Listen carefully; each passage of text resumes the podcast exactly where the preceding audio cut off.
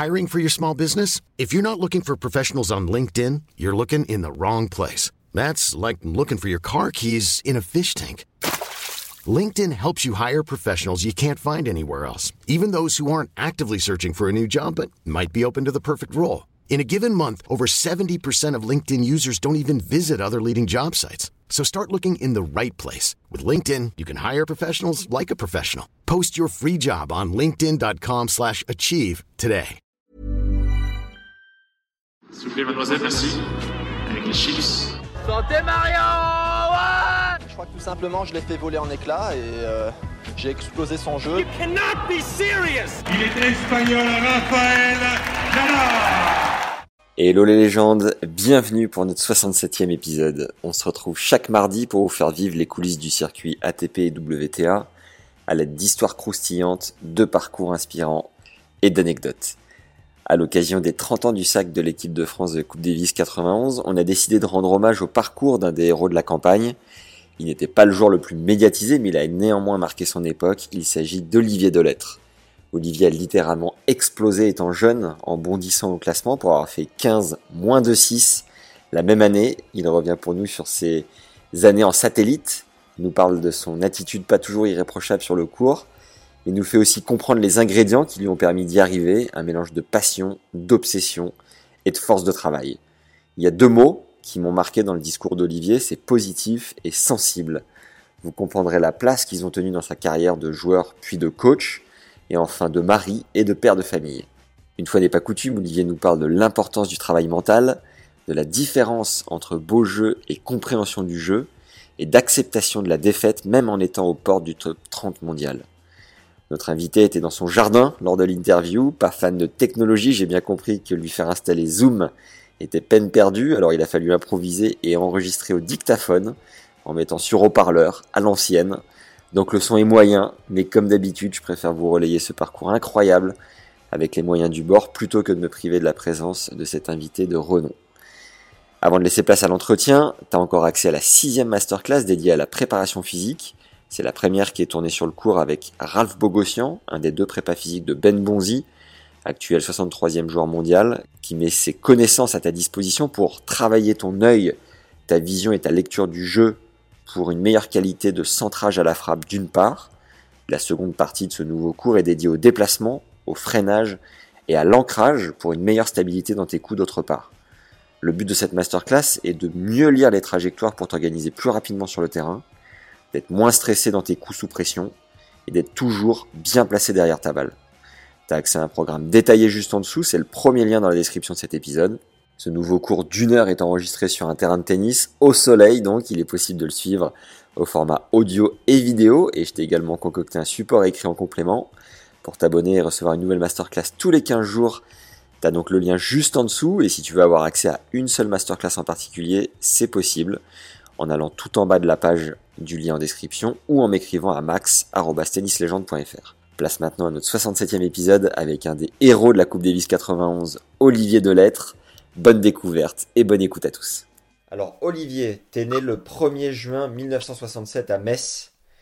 Tu as deux frères. Euh, tes parents jouaient au tennis occasionnellement.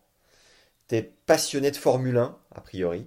Ouais, c'est ce que- c'est ce qu'elle avait dit à l'époque. euh, Bon, toujours un peu, hein, mais moi, je regarde moins maintenant parce que c'est moins intéressant. Je trouve qu'à l'époque, à l'époque, il y avait plus de dépassements, c'est- il y avait plus de, c'est- enfin voilà quoi, plus de spectacles, on va dire. d'accord. Euh, t'es marié et papa de deux filles.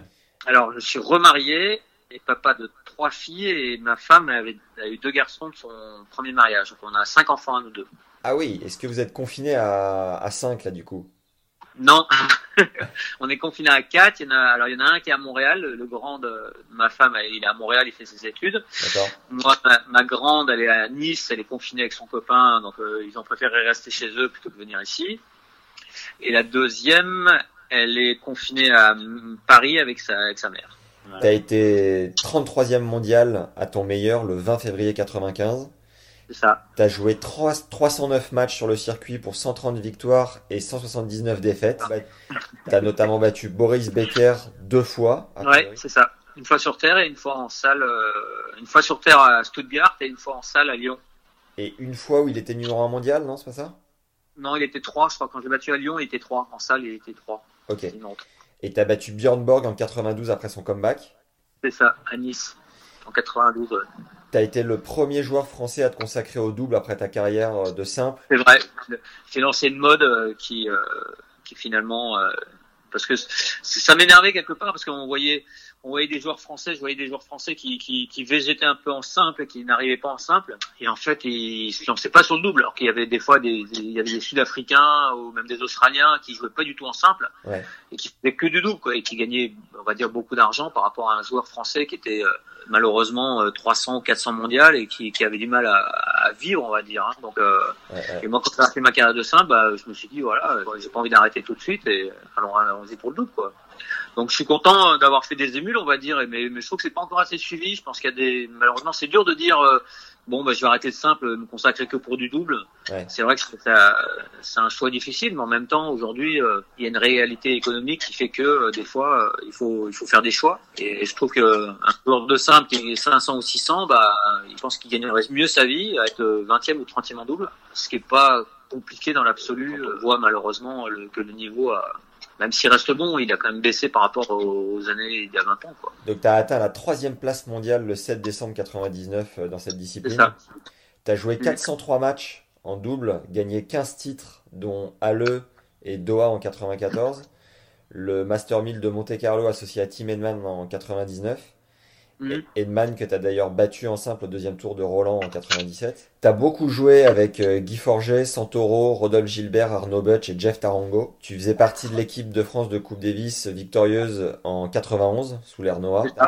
T'es ensuite devenu entraîneur fédéral auprès de la FFT. T'as été en charge des jeunes loups de l'époque, à savoir euh, Jocelyn Wana, Tsonga et mon fils que t'as coaché un peu plus tard, Simon aussi. Simon aussi. Et Gilles Simon. six T'as été deux ans directeur sportif à la Fédé luxembourgeoise. Euh, dans un club. C'était un club. Ah, ok. Et depuis 2012, t'es installé à Nice en famille et tu continues d'entraîner donc des, Ouais, je suis indépendant. jeunes ouais. joueurs. Ok. Qu'est-ce qu'on qu'est-ce qu'on peut ajouter à cette présentation, Olivier? Bah là, depuis, depuis janvier, je, suis, je suis rentré dans l'académie d'Assienne, de Tir-à-Sienne, qui va ouvrir un centre à Villeneuve-Loubet. Donc la All-in Academy, c'est ça? Voilà, c'est ça. Donc, euh, donc je vais être basé euh, sur, sur Villeneuve euh, à partir de bah, quand les travaux, on va dire, bah, quand tout sera fini, euh, déjà l'épidémie, puis après quand les travaux sont finis, parce qu'ils rénovent le, le centre. Donc je vais être basé là-bas. Comment vous vous êtes rapproché avec euh, Thierry Bah, on s'est rapproché en fait. C'est c'est c'est une histoire un peu. euh, C'est l'année dernière, moi, comme j'étais sur Biot et puis je joue un peu au tennis avec les, avec les profs de Biot, euh, il y avait un prof. J'avais vu une annonce sur le club de, de, de Villeneuve qui était à reprendre et, euh, et il y avait un prof, sa femme est de Villeneuve. Alors il m'expliquait un peu le, le club était à reprendre, ainsi de suite. Et mais il me disait que financièrement c'était bon, voilà, c'était des travaux et puis euh, ça restait assez cher euh, dans le sens où euh, il y avait quand même un, il fallait reprendre le fonds de commerce, on va dire. Ouais. Donc moi j'avais pas j'avais pas bon, euh, j'ai dit bon moi j'ai pas les moyens tout seul de faire ça et puis euh, donc j'avais pas prêté attention on va dire à ça et puis finalement euh, au mois d'avril l'année dernière il y a, il y a, mon, il y a des, un entraîneur de Luxembourg avec qui euh, j'ai gardé beaucoup de contacts qui est venu faire un stage ici et puis il m'a appelé il m'a dit allez viens manger avec nous à midi euh, ce serait sympa que tu vois les, les profs de- du club enfin voilà qu'on discute et, euh, voilà bon. Donc j'étais avec lui à manger à midi et puis finalement le, le, le gars de, bah, de Villeneuve il m'a- approché il m'a dit voilà voilà je reprends le club tu connaîtrais pas quelqu'un euh, voilà il m'a montré tous les papiers tous les documents et ainsi de suite. Moi j'ai réfléchi je dis bon écoute je vois pas qui pourrait reprendre à part, à part peut-être une ou deux personnes euh, voilà et puis donc pense à Thierry donc je lui ai envoyé un texto Ouais. et voilà Thierry voilà il y a, il y a un club ici 19 terrains euh, 14 terres 5 durs euh, 200 lits euh, restaurant euh, bar piscine euh, si ça t'intéresse monter un centre euh, donc il m'a il m'a répondu dans le quart d'heure suivant il m'a dit bah écoute euh, bloque le truc euh, après Monaco j'arrive voilà, c'est ça. Quand les choses doivent se faire, on va dire, voilà, euh, elles se font, quoi. Mais c'est c'est une belle opportunité parce que c'est un site super, c'est à un quart d'heure de, de l'aéroport de Nice. euh, et il y a 19 terrains, il y, a, il y aura des chambres, euh, cinquantaine de lits en bas, 100, 200 lits en haut pour euh, un dortoir. Il y a un restaurant, il y a des vestiaires, une piscine. euh, Ouais, très beau projet. Ouais, non, non, vraiment, c'est, ça sera, c'est une académie qui, qui va, qui va vraiment, euh, vraiment être super, quoi. Alors pour reprendre une certaine chronologie, est-ce que tu te souviens de la première fois où tu as pris une raquette entre tes mains? Oh non, j'avais, deux ans. Ah oui, en effet. ouais. J'ai des photos, mais C'était où et comment? Bon, en fait, c'était à Metz. En fait, l'histoire, c'est que, en fait, mon grand-père, il y a, mon grand-père en 1955, avec des amis, ils ont créé la, la, la section tennis dans la SPTT, en fait. Ok. C'est à l'époque, il y avait les SPTT, comme partout en France, et, et il y avait des sections. Et en fait, et à l'époque, en 1955, il n'y avait pas la section tennis. Ouais. Et en fait, mon grand-père a créé la section tennis. Et après, mon, bon, et donc il est devenu président du club. Après, mon père a été président du club. Et aujourd'hui, c'est d'ailleurs, c'est mon frère qui est président du club. D'accord. de. Et à l'époque, ben, on vivait dans un appartement et euh, avec deux frères et donc euh, on montait tous les jours au club. Quoi. Donc moi, je piquais la raquette de mon père et j'allais au mur et je tapais au mur. Quoi. Quelle a été ta progression chez les jeunes? Alors chez les jeunes, je suis monté à 11 ans, j'étais 31. Après, je suis monté 15, 5, 15, 1, 15, moins 2, moins 15, moins 15 et numéro 25. Attends, t'as fait, t'as fait 15 moins 2 Ouais. Ah, C'était- une année incroyable. C'était quoi cette année de mutant? Ouais, c'était incroyable parce que en fait, euh, je faisais, je, je jouais le- le- la fin de tableau de, de troisième série et après je rentrais dans le tableau des secondes séries et, euh, et j'ai quand même réussi à battre à, à 15, j'ai battu à moins 15. Hein. J'étais à 15. Putain, mais les mecs se disaient, tu joues deux lettres, mon pote, c'est injouable. Non, mais bon, c'était c'était drôle parce que bon, bah, je faisais, je passais 8 ou 9 tours par tournoi, donc il y avait euh, il y a un tournoi où j'ai battu, j'avais battu 2 15 2, un 15 1, un 5 6, un 4 6, un 2 6, un 0, un moins 2, 2 moins 4 et j'ai perdu contre un numéroté français. Et tu, donc te souviens, euh, tu te souviens un peu des sensations de cette année-là, de te dire, mais c'est monstrueux ce que je suis en train de faire Non, on- je me posais pas ces questions-là. C'était vraiment, euh, je jouais quoi. Bon, c'était le plaisir de jouer, de progresser. Et puis euh, après classement, c'était, bon, c'était pas, non, je posais pas, je me posais pas euh, trop de questions, en disant putain c'est super ce que je suis en train de faire. Oh, c'est incroyable. Putain, je bats des moins 2, des moins 4. Non, non. C'est ton père qui t'emmenait sur les tournois ou comment tu te débrouillais? Alors mon, père, il a joué avec moi euh, jusqu'en troisième série. En fait, il faisait les tournois avec moi parce qu'il monté 15-2. Et puis le jour où je suis monté en seconde série, ben, c'était les week-ends d'après, parce que les, les tableaux de troisième série c'était le week-end avant des secondes séries. Donc il y avait des tournois où il pouvait pas le faire parce qu'il était il est resté en troisième série, donc il a arrêté du jour au lendemain pour pouvoir m'accompagner en tournoi et euh, voilà quoi. Donc une fois c'était mon père, une fois c'était ma mère. Et donc après moins 2, redis-moi Après j'ai fait moins 2, moins 15. Mes deux années juniors, je les ai fait à moins 15. Ouais. Et après, quand je suis passé senior première année, je suis monté 25. Donc j'ai fait 25, je crois que j'ai fait 25, 14, 9, non 25, 11, 9, 5 euh, ou 25, ouais par là. Après je suis resté dans les 10 euh, pendant des années.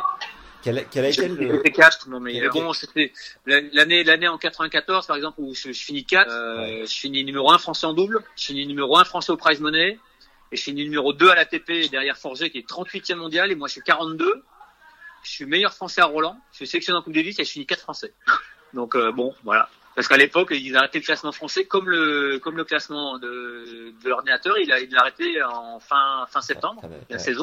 Alors que maintenant, les cinq premiers, ils attendent la fin du classement ATP en fin d'année pour décider des cinq premiers. En fait. Et ils prennent le classement ATP dans l'ordre, on va dire. Ils cherchent pas à comprendre qui a battu plus de, de joueurs français, ainsi de suite. Alors qu'à l'époque, c'était une commission de, de, de, il fallait rendre sa feuille de match. C'était une commission de, de, de, de, de vieux, on va dire. hein, On va pas dire autre chose. Qui regardait les résultats. Alors suivant que tu, si tu battais un mec, par exemple à Roland, euh, un mec qui était dans les 10, mon- 10 mondial ou 20 mondial, Ouais. ça marquait plus de points que battre un mec 20e euh, dans un tournoi euh, ATP classique. En fait, voilà. C'est un peu, c'est un peu compliqué leur système de, de points de classement. Donc avec eux, ils calculaient ça comme ça, puis à la fin, ils mettaient un classement. Quoi. Donc, donc j'ai fini 4. Voilà, j'ai fini derrière Santoro que j'ai battu à Roland et que j'ai fini devant l'ATP, mais j'ai fini dernier au classement français. Voilà, parce qu'il avait, il avait soi-disant des meilleurs résultats. Enfin, il avait des meilleures performances euh, pures, on va dire, pendant l'année ATP. Il avait battu des meilleurs joueurs que moi. Ouais. Alors que moi, j'étais devant au classement, donc j'avais été plus régulier que lui, classement ATP, mais il était passé devant, devant moi au classement français. Voilà, c'est truc un peu bizarre. Avec le recul, quel a été le sacrifice le plus important dans ta jeunesse? Il n'y avait pas vraiment de sacrifice. Euh, J'aimais faire ça, en fait. C'est sûr que bon, il il on va dire la, la vie d'adolescent, de, de sortir en boîte ou d'aller euh, dans les bars avec les potes et les copains, les copines, ainsi de suite. Bon, c'était euh, c'était plus compliqué parce que je sortais à l'école à 5 heures et puis à 5h05 j'étais sur le terrain, jusqu'à des, des fois jusqu'à 22 heures, jusqu'à 21 heures. Donc forcément, euh, les sorties, les, euh, les discussions avec les copains, les trucs de mon âge, euh, bon, j'ai pas fait quoi. Un traditionnel rappel pour nous filer un coup de main qui, je te l'assure, fait la diff sur le long terme. Mets-nous un like si t'es sur YouTube dès maintenant, 5 étoiles si t'es sur Apple Podcast et un commentaire sympa sur les deux. C'est du fuel pour nous pousser à continuer de te régaler. T'as accès à la sixième masterclass avec le prépa physique de Ben Bonzi, actuel 63e mondial, Ralph Bogossian, dans laquelle on te donne toutes les clés pour travailler ton œil, avoir une meilleure lecture de balle et vision de jeu sur le terrain d'une part. Puis Ralph te montre et te transmet toutes ses connaissances pour mieux te déplacer sur le court, avec un meilleur ancrage et une plus grande stabilité à la frappe d'autre part. Découvre la bande-annonce qui est en lien juste en dessous, c'est le premier lien dans la description. T'étais au CNE, hein, c'est ça? Non, moi j'ai jamais fait. Alors moi j'ai fait un an Poitiers Ouais. à 11 ans. La première année, l'ouverture de Poitiers en 78. Et c'est- donc j'étais de cette euh, de cette année-là. Ouais. Et après ils m'ont pas gardé parce que j'étais pas assez bon. Après j'ai jamais fait l'INSEP. J'ai jamais fait l'INSEP. Et à 17 ans en fait euh, sur Metz mon prof est parti et puis j'avais plus de joueurs parce que j'étais à moins 15 et que euh, j'étais numéro 1 Lorrain et puis qu'il y avait personne pour s'entraîner. En fait je suis parti euh, en junior, je suis parti à Roland. Euh, J'ai dormi dans les chambres qui est maintenant il y a c'est pavillon fédéral maintenant c'est le restaurant du pavillon fédéral mais avant c'était des chambres il y avait quatre chambres dedans avec Ouais. une petite cuisine. Donc on était quatre à dormir là. Il y avait, il y avait Madame Hamelin qui dormait sur le sur l'autre partie du bâtiment. C'est qui, Madame Hamelin? C'était la gardienne du, du, du stade de l'époque, D'accord. des portes 13, enfin On voilà. euh, voilà. Et donc, euh, et donc j'ai dormi là pendant pendant près d'un an et après le CNE est arrivé, donc j'ai été premier locataire du CNE. Voilà, et je suis resté deux ans, je crois, au CNE et puis après j'ai pris mon appart. Enfin voilà quoi. Enfin, j'ai jamais fait le, l'INSEP. euh. Quel, quel a été ton meilleur résultat chez les juniors? Moi, j'ai pas fait de tournage junior en fait. J'ai- jamais, la fédération m'a jamais emmené sur les tournages juniors et euh, sur toutes ces trucs-là. Ils me donnaient une wildcard à Roland. J'ai fait deux fois Roland. Alors la première année, j'ai perdu au deuxième tour contre Muster et la deuxième année, j'ai perdu au premier tour contre Muster. Ah putain, sympa les wildcards. Donc voilà, donc c'est les deux seuls tournois que j'ai fait en junior. Euh, après, je, faisais- je suis parti en circuit très tôt. Moi, à 17 ans, je suis parti en 84. Ouais. Je suis parti en Espagne avec, avec Philippe Lacombrade, qui était, qui était même âge que moi et même, même niveau que moi en junior. Et en fait, on est arrivé euh, à Madrid. Et en fait, le satellite, c'était en novembre, le satellite était tout autour de, de Madrid. Il y avait des clubs autour de Madrid. Ouais. Bon, et puis euh, et c'était à l'époque c'était les satellites, hein, c'était quatre tournois plus un Masters. Donc je suis parti, je suis parti avec 500 francs en poche. Pas de portable, pas de carte de crédit, et puis qualif ouverte, hein, donc les qualifs ouverts c'était 240 joueurs dans les qualifs pour 8 qualifiés. Donc euh, donc tu partais pour un week-end euh, où tu faisais 6 matchs ou 7 matchs pour te qualifier quoi. Et puis donc le premier tournoi bah, j'ai réussi à me qualifier, le deuxième tournoi j'ai réussi à me qualifier et à faire finale derrière. Et comme je connaissais rien au règlement et tous ces trucs là, bah, le, le, le jour de ma demi-finale du deuxième tournoi j'ai fait les qualifs du troisième tournoi dans un autre club. Ouais. Et le matin de ma finale, j'ai perdu en qualif de, de- du troisième tournoi et j'ai perdu en finale l'après-midi euh, du deuxième tournoi. Je venais faire 15 matchs en 8 jours. Et donc, euh, donc voilà quoi. Donc, euh, j'ai pris mes premiers points. J'ai pris mes 6 premiers points ATP en 84 quand j'avais 17 ans. Et tes 500 francs pour partir, ils venaient d'où? Ah ben les 500 francs sont pour partir. J'ai gagné de l'argent au premier tournoi, donc j'ai mis un peu d'argent qui a payé mon hôtel. Puis après j'ai fait finale qui m'a permis de payer l'hôtel euh, pour la suite. Et, euh, et puis voilà. Puis après je suis rentré dans les tableaux euh, suivants. Et puis donc, euh, donc voilà quoi. Et À l'époque on n'avait pas de portable, pas internet, pas, Ouais. on n'avait rien quoi. Pas de distraction des réseaux sociaux. Non, non, c'était, bah non. Surtout qu'après, Philippe Lacombrade, au bout de 15 jours, comme il a perdu deux fois dans les qualifs, il est reparti. Donc, je me suis retrouvé tout seul pendant trois semaines. Donc, je parlais pas espagnol. Et je parlais très mal anglais. Donc, pas, j'ai passé trois semaines pratiquement tout seul, euh, parce qu'il n'y a, pas- il y a plus de français. Donc, euh, tout seul, à, à manger tout seul, à m'entraîner tout seul, euh, À la dure. venir tout seul, à la ouais, voilà, à me débrouiller pour m'entraîner. Euh, c'est pas seul dans la chambre parce qu'il n'y avait pas de télé dans la chambre. Quel regard tu portes justement sur ce passage des satellites futurs challengers avant d'accéder au circuit principal? C'est une bonne école, mais il faut pas y rester. C'est un, peu un cercle vicieux. Parce que si on, si on reste dedans, chaque année, on, on, on végète à ce niveau-là, et puis on joue des joueurs qui jouent très bien. Alors le jour où ils jouent bien, bon bah on perd, et puis euh, comme la plupart du temps, bah ils, ils jouent moins bien, bah ils restent à ce niveau-là. Mais sur un match, tout est possible. Donc euh, donc c'est, il faut vraiment s'extraire très rapidement de ce, de ce, de ce, créneau-là Combien de tout temps ce qui est. Bah, il faut que dans l'année, on passe à l'étape supérieure. On va dire quand on commence des futurs aujourd'hui, il faut que dans l'année, on puisse commencer à faire des challengers l'année suivante. Et puis en challenger, il faut commencer à, pouvoir faire des quelques qualifs de Grand Prix, puis sortir un peu de ce, ce truc-là, parce que sinon, on n'en sort jamais quelque part. Parce que euh, sur un match, on peut toujours tomber sur un gars qui ce jour-là, il joue super bien, il sort des coups incroyables, et puis le reste de l'année, il joue moyen quoi quelque part, puisqu'il est, il est à ce niveau-là. Donc euh, donc c'est compliqué de de, de, de végéter euh, à ce niveau-là. Quand on gagne peu d'argent dans les futurs, on voit pas d'argent, donc euh, donc il faut vite en sortir. C'est c'est une, une étape, mais la- l'étape là, il faut la franchir très rapidement. Quelle a été euh, ta, ton anecdote la plus improbable sur ce circuit secondaire? Oh, j'en ai plein. J'ai vu des trucs, j'ai vu des trucs de fou. T'en as une qui revient? Que tu peux nous partager? Ouais, j'ai vu, j'ai vu des trucs où les mecs, euh, j'étais les raquettes qui atterrissaient sur l'autre cours, et puis donc le mec, il a, il a failli prendre la raquette sur la tête, donc il a pris la raquette, il l'a rebalancé sur un autre cours. Enfin bon, bref, donc des trucs euh, où il y a des gars qui pétaient les plombs, ils, ils prenaient les balles, et boum, ils les envoyaient dans le lac d'à côté. Donc le arbitre arrive, il dit, mais on ne pouvait pas faire ça, je vous mets un avertissement. Ok, d'accord. Il- Le arbitre il part, il sort du terrain, puis le mec il perd le point suivant, il prend les quatre balles, il les rebalance dans, la- dans le lac à côté. Donc le arbitre arrive sur le terrain, il dit bon bah disqualifié quoi. Donc, euh, enfin des trucs. euh, après, j'ai vu une fois en Suisse un mec qui, qui est arrivé, il a perdu un match, il a pris ses huit raquettes euh, données, il les a fracassées contre un poteau. Puis cinq jours après, il avait des princes Boron à- qui étaient à 2000 francs à l'époque, euh, neuf. Ouais. Alors que moi, j'étais, alors que moi, j'étais obligé d'arbitrer des matchs pour gagner 10 francs suisses pour pouvoir me loger, nourrir et bouffer, quoi. Ah ouais, tu faisais arbitre en parallèle pour te faire de l'argent de Ah poche bah et ouais, j'ai fait des satellites, par exemple, des satellites en Suisse, ouais, que j'ai que j'ai fait. euh, Comme j'ai pas bien, je jouais pas forcément bien parce que je perdais au premier tour, au deuxième tour, enfin ainsi de suite. Ça me- c'est comme le logement était cher, parce qu'on était dans des hôtels, euh, il n'y avait pas d'hébergement, bah, et, bah des fois j'arbitrais des matchs et c'était payé 10 francs suisses le set. Donc donc, donc je, quand je perdais au deuxième tour, je faisais quart demi-finale en des fois ça arrivé de faire arbitrer trois quatre matchs dans, dans, dans le tournoi pour pouvoir bouffer et puis euh, et puis me loger quoi. C'est incroyable, c'est des anecdotes qu'on pourrait plus avoir aujourd'hui tellement le, le, le tennis est professionnalisé quoi. Ouais, non, c'est, c'est, à l'époque, on était vraiment, on partait euh, avec notre sac, on allait, on allait à la guerre, quoi. Et combien de temps toi ça t'a pris pour euh, traverser cette période un peu du désert là? Moi, j'ai mis, j'ai mis un peu de temps parce que, parce qu'à l'époque, il y avait, à la fédération, ils commençaient seulement à faire des entraînements et puis euh, à mettre des entraîneurs en place et puis après, euh, les, les entraîneurs n'étaient pas, ne connaissaient pas autant de choses qu'aujourd'hui. Aujourd'hui, un entraîneur, il connaît tout sur tout pratiquement, donc euh, il a les réponses quelque part. À l'époque, les gens ils démarraient, quoi, ils, cou- ils découvraient comme nous quelque part. Ouais. Donc j'ai mis euh, entre 18 ans où j'étais euh, 500 euh, et la première fois que je suis monté dans les dans les dans les 100, quoi, j'avais euh, 21, je crois que j'étais 21 ans la première fois. Donc j'ai mis 2 3 ans à, à vraiment sortir de, de, de ce truc-là quoi. C'est pour ça que je dis qu'il faut vraiment sortir le plus vite possible de ce truc-là quoi. C'est vraiment Et euh, tu te souviens du moment où t'as explosé, la sensation vraiment euh, où tu t'es dit là ça y est j'ai passé un cap, je suis dans les 100, je suis lancé. Bon, on, on, se, on se le dit pas vraiment, mais je me rappelle la première fois où j'ai commencé à bien jouer, bah, je suis parti en Australie. Bah, moi à l'époque, je partais en, je partais dans les tournois quand je pouvais me les payer. C'est-à-dire que la première fois que j'étais aux États-Unis, euh, c'était pour aller faire Miami. C'est parce que j'étais dans le tableau et que j'avais l'argent et que je pouvais le faire. Quoi. La première fois que j'étais en Australie, c'est parce que j'avais j'étais j'étais euh, j'étais dans le tableau et que je pouvais je pouvais le, je jouer quoi. Aujourd'hui, les juniors, quand, j'ai commencé à entraîner la fédération, je, je discutais avec les juniors, ils avaient déjà fait le tour du monde alors qu'ils n'avaient pas gagné un match quelque part. Alors que moi, les premières fois où je suis parti dans les gros tournois à droite à gauche, parce que j'avais l'argent pour le faire. Quoi.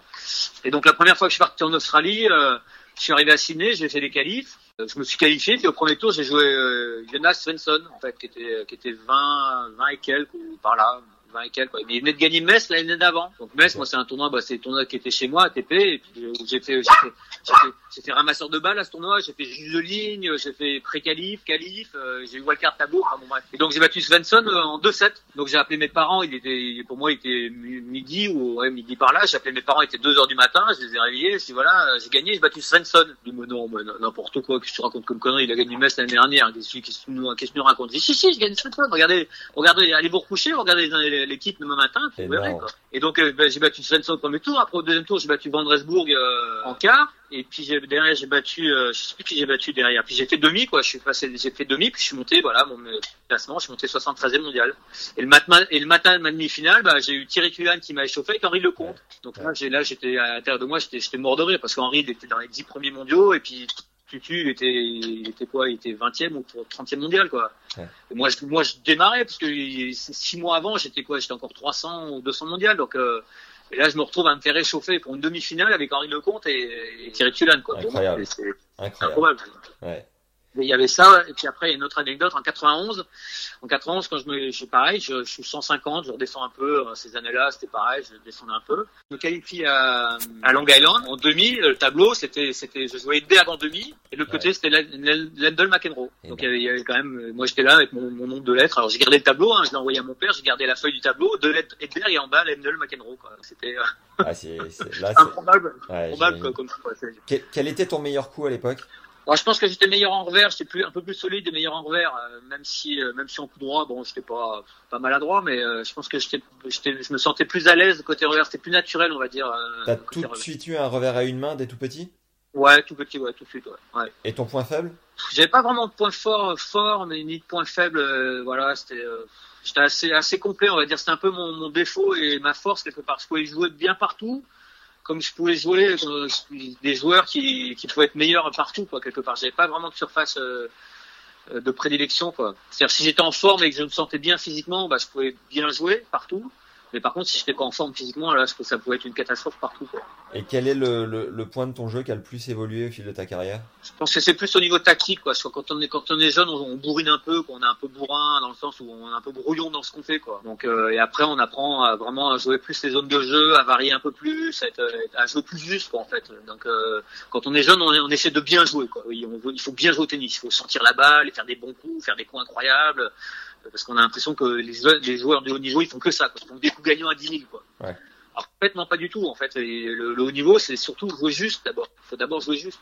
Les bonnes zones au bon moment, de la bonne façon, au bon endroit et on n'est pas obligé de faire des coups gagnants sans arrêt quoi. Ça veut dire que tu adaptais tes entraînements c'est sur cet objectif-là, trouver plus de zones, avoir un meilleur pourcentage? Bah, c'est-à-dire, c'est-à-dire oui, à un moment donné, à un moment donné, c'était plus précis. Après, une fois que tu déjà d'être plus régulier, ça va apprendre à passer le filet. Bah, c'est un réflexe. Hein. Au départ, quand on est jeune, on, on s'échauffe, on fait pas gaffe. On fait dans un échauffement, par exemple, on, euh, quand on voit les jeunes s'échauffer aujourd'hui, ben, ils font ils font énormément de fautes. Quoi. Ils engagent toutes les deux secondes, ils engagent une balle. Quoi. Qu'ils font des fautes, ils frappent à 10 000. Quoi. Et par contre, moi à l'époque, quand j'ai vu Villander euh, s'entraîner avec Nistrom, euh, ils ont changé de balle au bout de 20 minutes. Quoi. Pendant Ouais. 20 minutes, ils n'ont pas fait de faute. On, on apprend à être plus régulier, on, a- on apprend à être plus précis, on apprend à taper plus fort, à prendre plus tôt, à toucher les bonnes zones. Quoi, en fait. Après, après, on dessine un carré d'un mètre sur un mètre et puis on, on met la balle euh, 10 fois sur 12 ou 10 fois sur 11 dans le carré. Quoi.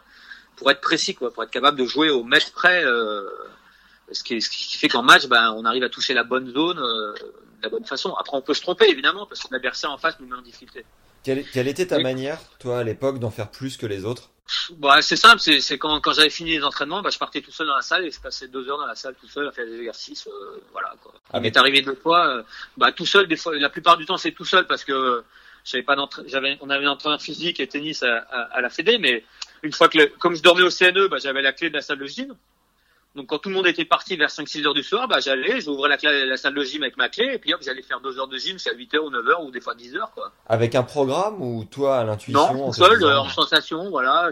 J'avais envie de progresser sur un truc ou faire un autre truc. Alors bon, des fois le lendemain, le, mon entraîneur tennis, il me disait, putain, t'es cramé aujourd'hui, on n'a rien fait pourtant. Alors j'osais pas dire, bah tu sais, hier j'ai fini la salle à 10 heures du soir, 11 heures du soir, quoi. Ou alors des fois j'avais un, j'avais un mec qui s'appelait Yves Yves Victor, qui était qui était euh, qui était sur Paris. On allait dans un forestier, il prenait un panier de, de balles qui était aussi grand que le chariot de, de chez Leclerc. Ouais. Et puis ils m'envoyaient pendant, pendant deux heures, ils m'envoyaient des balles euh, pendant deux heures jusqu'à 11 heures ou minuit des fois le soir. Et puis je rentrais à 1 heure du matin. Et puis euh, le lendemain j'avais entraînement à 9 heures. Et puis on- l'entraîneur me disait mais attends, euh, t'avances plus ce matin, t'es mort. Euh, oui mais je l'avais pas dit que j'avais encore deux heures de plus quoi. Donc des fois ça a été un peu mon défaut. euh, Aujourd'hui c'est un peu euh, le recul que j'ai, c'est c'est- j'étais des fois trop en surentraînement. Alors j'en ai, ça m'a peut-être permis de réussir aussi à un moment donné, mais des fois j'aurais peut-être dû peut-être lever le pied un petit peu pour pouvoir avoir plus d'énergie, plus de jus. Et des fois, j'étais vraiment trop, en, des fois, soit en trop en surentraînement, quoi. Des fois, j'en faisais vraiment trop, quoi. Et c'était quoi justement ton, ton rêve Après quoi tu t'accrochais? Pourquoi tu t'entraînais autant? Qu'est-ce qui vraiment, te, au fond de toi, te faisait rêver quoi? J'ai pas vraiment eu de, de, de, de trucs quand je, quand je vois des fois les, les, les anciens champions qui disaient, je rêvais des finales Wimbledon, jouer Roland, jouer sur le central. Non, j'aimais, j'aimais ça, quoi. J'étais un passionné, quoi. Je pouvais passer des heures et des heures sur le terrain. Quand j'étais jeune, dans mon club, je passais des heures sur le terrain, quoi. On faisait des douches, je jouais avec tout le monde, quoi. J'allais au mur, j'allais, je passais des fois 10 heures, 10 heures de suite au mur, quoi. Je m'inventais des, des, des, des matchs, mais qui, mais pas des matchs de finale Wimbledon, parce que je savais même pas ce que c'était, quoi, quelque part. Je- je- la Coupe Davis, ces trucs-là, je, je savais pas ce que c'était. J'étais là, je faisais mes, mes petits, mes petits matchs, les tapettes, comme on appelait ça, avec, tous les jeunes du club. On était 15, on faisait des tournantes. On- alors ceux qui gagnaient la tournante, ils montaient d'un classement. Après ceux qui perdent en tournante, ils, ils perdaient le classement contre l'autre. Enfin voilà, on faisait des trucs toute la journée, quoi. Et je passais mes journées à jouer, à simplement à jouer. J'aimais jouer, quoi. Simplement Ouais, jouer. La passion du jeu quoi. Ouais, c'est ça, la passion du jeu. Quel est le coach qui a le plus marqué ta carrière? Il y en a. pff, Chaque, chaque coach quelque part à sa manière euh, m'a apporté des réponses ou euh, à une, euh, on va dire une expérience, même si ça a été négatif en tant que résultat, et une expérience positive parce qu'on apprend toujours de, de chaque expérience quoi. Après, après c'est vrai que j'ai j'ai beaucoup appris avec Henri Dumont. À un moment donné, j'étais en 96, j'ai- j'étais avec Henri Dumont pendant un an. J'ai beaucoup appris avec lui euh, tout ce qui est côté un peu euh, cadrer un peu le, le tennis. Voilà, on fait comme ci, comme ça, comme ça, on se replace là, on joue là, on fait ci, on fait ça, d'apprendre à jouer plus juste quoi quelque part. Après, le, le, le problème c'est que je l'ai découvert à 29 ans quoi. C'était qui euh, cet homme? Henri Dumont, c'était l'ancien coach de Cédric Queline. D'accord. Cédric il a fait toute sa première partie de carrière avec, avec cet entraîneur, qui était pas qui était pas un joueur de tennis, hein, mais qui était euh, euh, quelqu'un qui, qui, qui, qui avait décortiqué le, le tennis, quoi, et qui, qui m'a appris beaucoup de choses. Enfin, vraiment, il m'a il m'a plus structuré que que, que d'autres entraîneurs. Après, les autres entraîneurs m'ont appris aussi d'autres choses, mais euh, il m'a vraiment mis, euh, il m'a expliqué beaucoup plus rationnellement, on va dire les choses. Quel est le meilleur conseil qu'un coach t'ait donné? Cra, est-ce que j'ai le droit de le dire Oui, monsieur. Ah, mais faut, c'est interdit au moins de 18 ans. Alors. En finale des juniors, en finale des juniors, il, j'ai vu la finale des juniors contre la Combrale, et puis euh, il, il me dit, écoute, si t'es tendu, la seule chose qu'il faut relâcher d'abord, c'est le trou du cul. Ah. T'arrives à te relâcher le trou du cul, c'est que t'es relâché. Ouais, mais putain, dans la pratique, euh, comment on fait un truc pareil? Ah, ça m'a fait rire, hein. Donc ça m'a bien relâché parce que j'ai gagné 6-1, 6-3 derrière. Mais bon, voilà. Mais à la finale C'est, de euh, quoi, tu dis? C'est finale championnat de France junior. Champion. Ah d'accord, ok. J'ai jamais, j'ai jamais ça dans ma carrière de coach, j'ai jamais répété ce truc-là. Ah ouais, mais c'était marquant, ça a dû te. et- Ah bah là, là il m'a dit ça juste avant minutes avant d'entrer sur le terrain, ça m'a, ça m'a, ça m'a, ça m'a bien fait rire et ça m'a, bah, ça m'a relâché. Et t'y as repensé pendant ta carrière, ça te revenait de temps en temps? Non, non, après non, c'est, c'est, c'est une anecdote qui est restée comme ça, mais Ouais. euh, sur le, coup- c'est vrai que sur le coup à ce moment-là, il a sûrement eu le mot juste parce que ça m'a permis de me relâcher et de, de bien rentrer dans le match, euh, voilà quoi. quelle, quelle est la plus belle victoire de ta carrière en simple? Bon, ça peut être Boris Becker en salle, quoi, parce que Boris Becker en salle, c'était quand même euh, quelqu'un qui, qui, qui était quand même beaucoup plus efficace que sur terre battue, on va dire. C'était à Lyon, en 93. J'ai battu Becker qui venait de gagner, il venait de gagner Sydney, il venait de gagner Tokyo. Et il est arrivé, il est arrivé deux victoires en tournoi, il est arrivé à Lyon, on a joué le mercredi soir, et j'ai gagné 7-6, 6-7, 6-3, euh, qui était trois mondiales en salle en plus. À l'époque, la salle était beaucoup plus rapide qu'aujourd'hui, hein, parce qu'aujourd'hui, ils ont énormément ralenti la surface. Donc, euh, Tu sors une partie monstrueuse à cette époque-là? Ouais, ouais, je sais pas. Je, je joue vraiment, voilà, j'étais vraiment physiquement, j'étais bien parce que j'étais bien rapide sur mes jambes. Après, je sentais bien la balle. Euh, J'ai réussi à être bien mentalement parce que je prenais quand même des aces à tour de bras et ainsi de suite. Donc, c'était assez frustrant de, à ce niveau-là. Quand en salle, c'était toujours frustrant de jouer des mecs qui servaient. Toi, toi, tu te battais. Moi, parce qu'il faut pas oublier que moi, dans, dans- en anecdote, j'ai jamais joué un joueur plus petit que moi de toute ma carrière. Plus petit que toi? Ouais, moi, je fais 1m70. Ouais. Donc des, jou- des joueurs plus petits dans ma carrière, j'en ai jamais joué. J'ai toujours joué plus grand que moi, mais beaucoup plus grand que moi, parce que Becker, il fait un 87 ou 88. Quoi. Donc quand on joue en salle, un mec qui fait 20 cm de plus, euh, on prend des sérieux, quoi, forcément. Ouais. Donc, euh, donc voilà, après, avec le recul, euh, si, si on regarde aujourd'hui avec le recul, dans les 30 ou 30 ou 40 dernières années, peut-être pas les 40, mais dans- au moins dans les 30 dernières années, il y a que 4 ou 5 ou 6 joueurs qui est moins d'un mètre 70 ou un mètre 70 qui sont rentrés dans les 50 premiers. Qui- C'est c'est quand même une, une statistique qui est quand même, euh, voilà, quoi. Il y a qui? Il y a Schwartzmann, Rocus? Alors il y a Schwarzman, les deux frères Rocus, Ouais. il y a moi, il y a Isaga, Jaime Isaga, qui était, qui était avant dans les années 80 et quelques. Et puis il y a peut-être euh, Doudi Sella, je crois, qui est peut-être aussi pas, pas. L'Israélien, Doudi. Voilà. Donc, euh, donc euh, voilà, donc euh, le tennis, on, voit- on regarde les, les numéros 1 mondiaux depuis, depuis euh, les années 90, euh, 85, 90. Ils sont tous à un 85 minimum, quoi. Ouais. Il n'y a pas un numéro 1 mondial qui est en dessous d'un mètre 85. Et ta plus belle victoire en double? Voilà, j'en ai un peu plus quand même, parce que euh, j'ai quand même battu les numéros 1. Euh, Et symboliquement, vraiment la plus forte? Symboliquement la plus forte, c'est compliqué. C'est compliqué. Euh... C'est compliqué parce que euh, parce que j'ai vraiment beaucoup de j'ai vraiment beaucoup mieux joué en, en double. J'ai quand même beaucoup plus de résultats et beaucoup plus de victoires. Et après, euh, Celle dont il y a plus plus- il y a- fier? il y a il y a plein de bons souvenirs quoi. Donc euh, donc il y a Ouais. eu des étapes. Bon voilà, euh, premier tournoi gagné. Après euh, après il y en a eu euh, il y a eu le Master 1000 avec Edman. Après mes victoires avec les Français, cette cette spéciale. Et puis donc voilà après les victoires première en victoire en Coupe Davis, ça a été ça a été sympa aussi avec Arnaud. Donc donc non non il y a voilà il y en a beaucoup là par contre. ta, ta défaite la plus douloureuse? Oh, il y en a un paquet là aussi. Celle qui a vraiment fait mal, tu vois, où tu dis putain, comment je vais m'en remettre?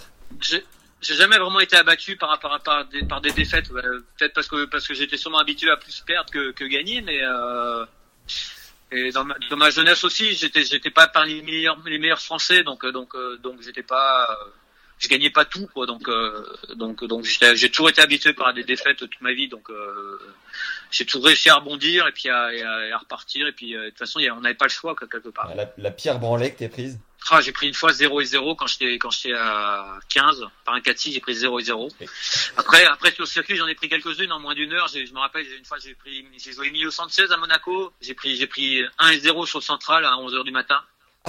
Oh, ça réveille. Ça réveille, j'ai pris euh... ouais, j'avais aussi j'avais il y, y a aussi Flushing aussi, Flushing, j'ai des bons tirages à Flushing parce que j'ai joué deux fois Stich, Ouais.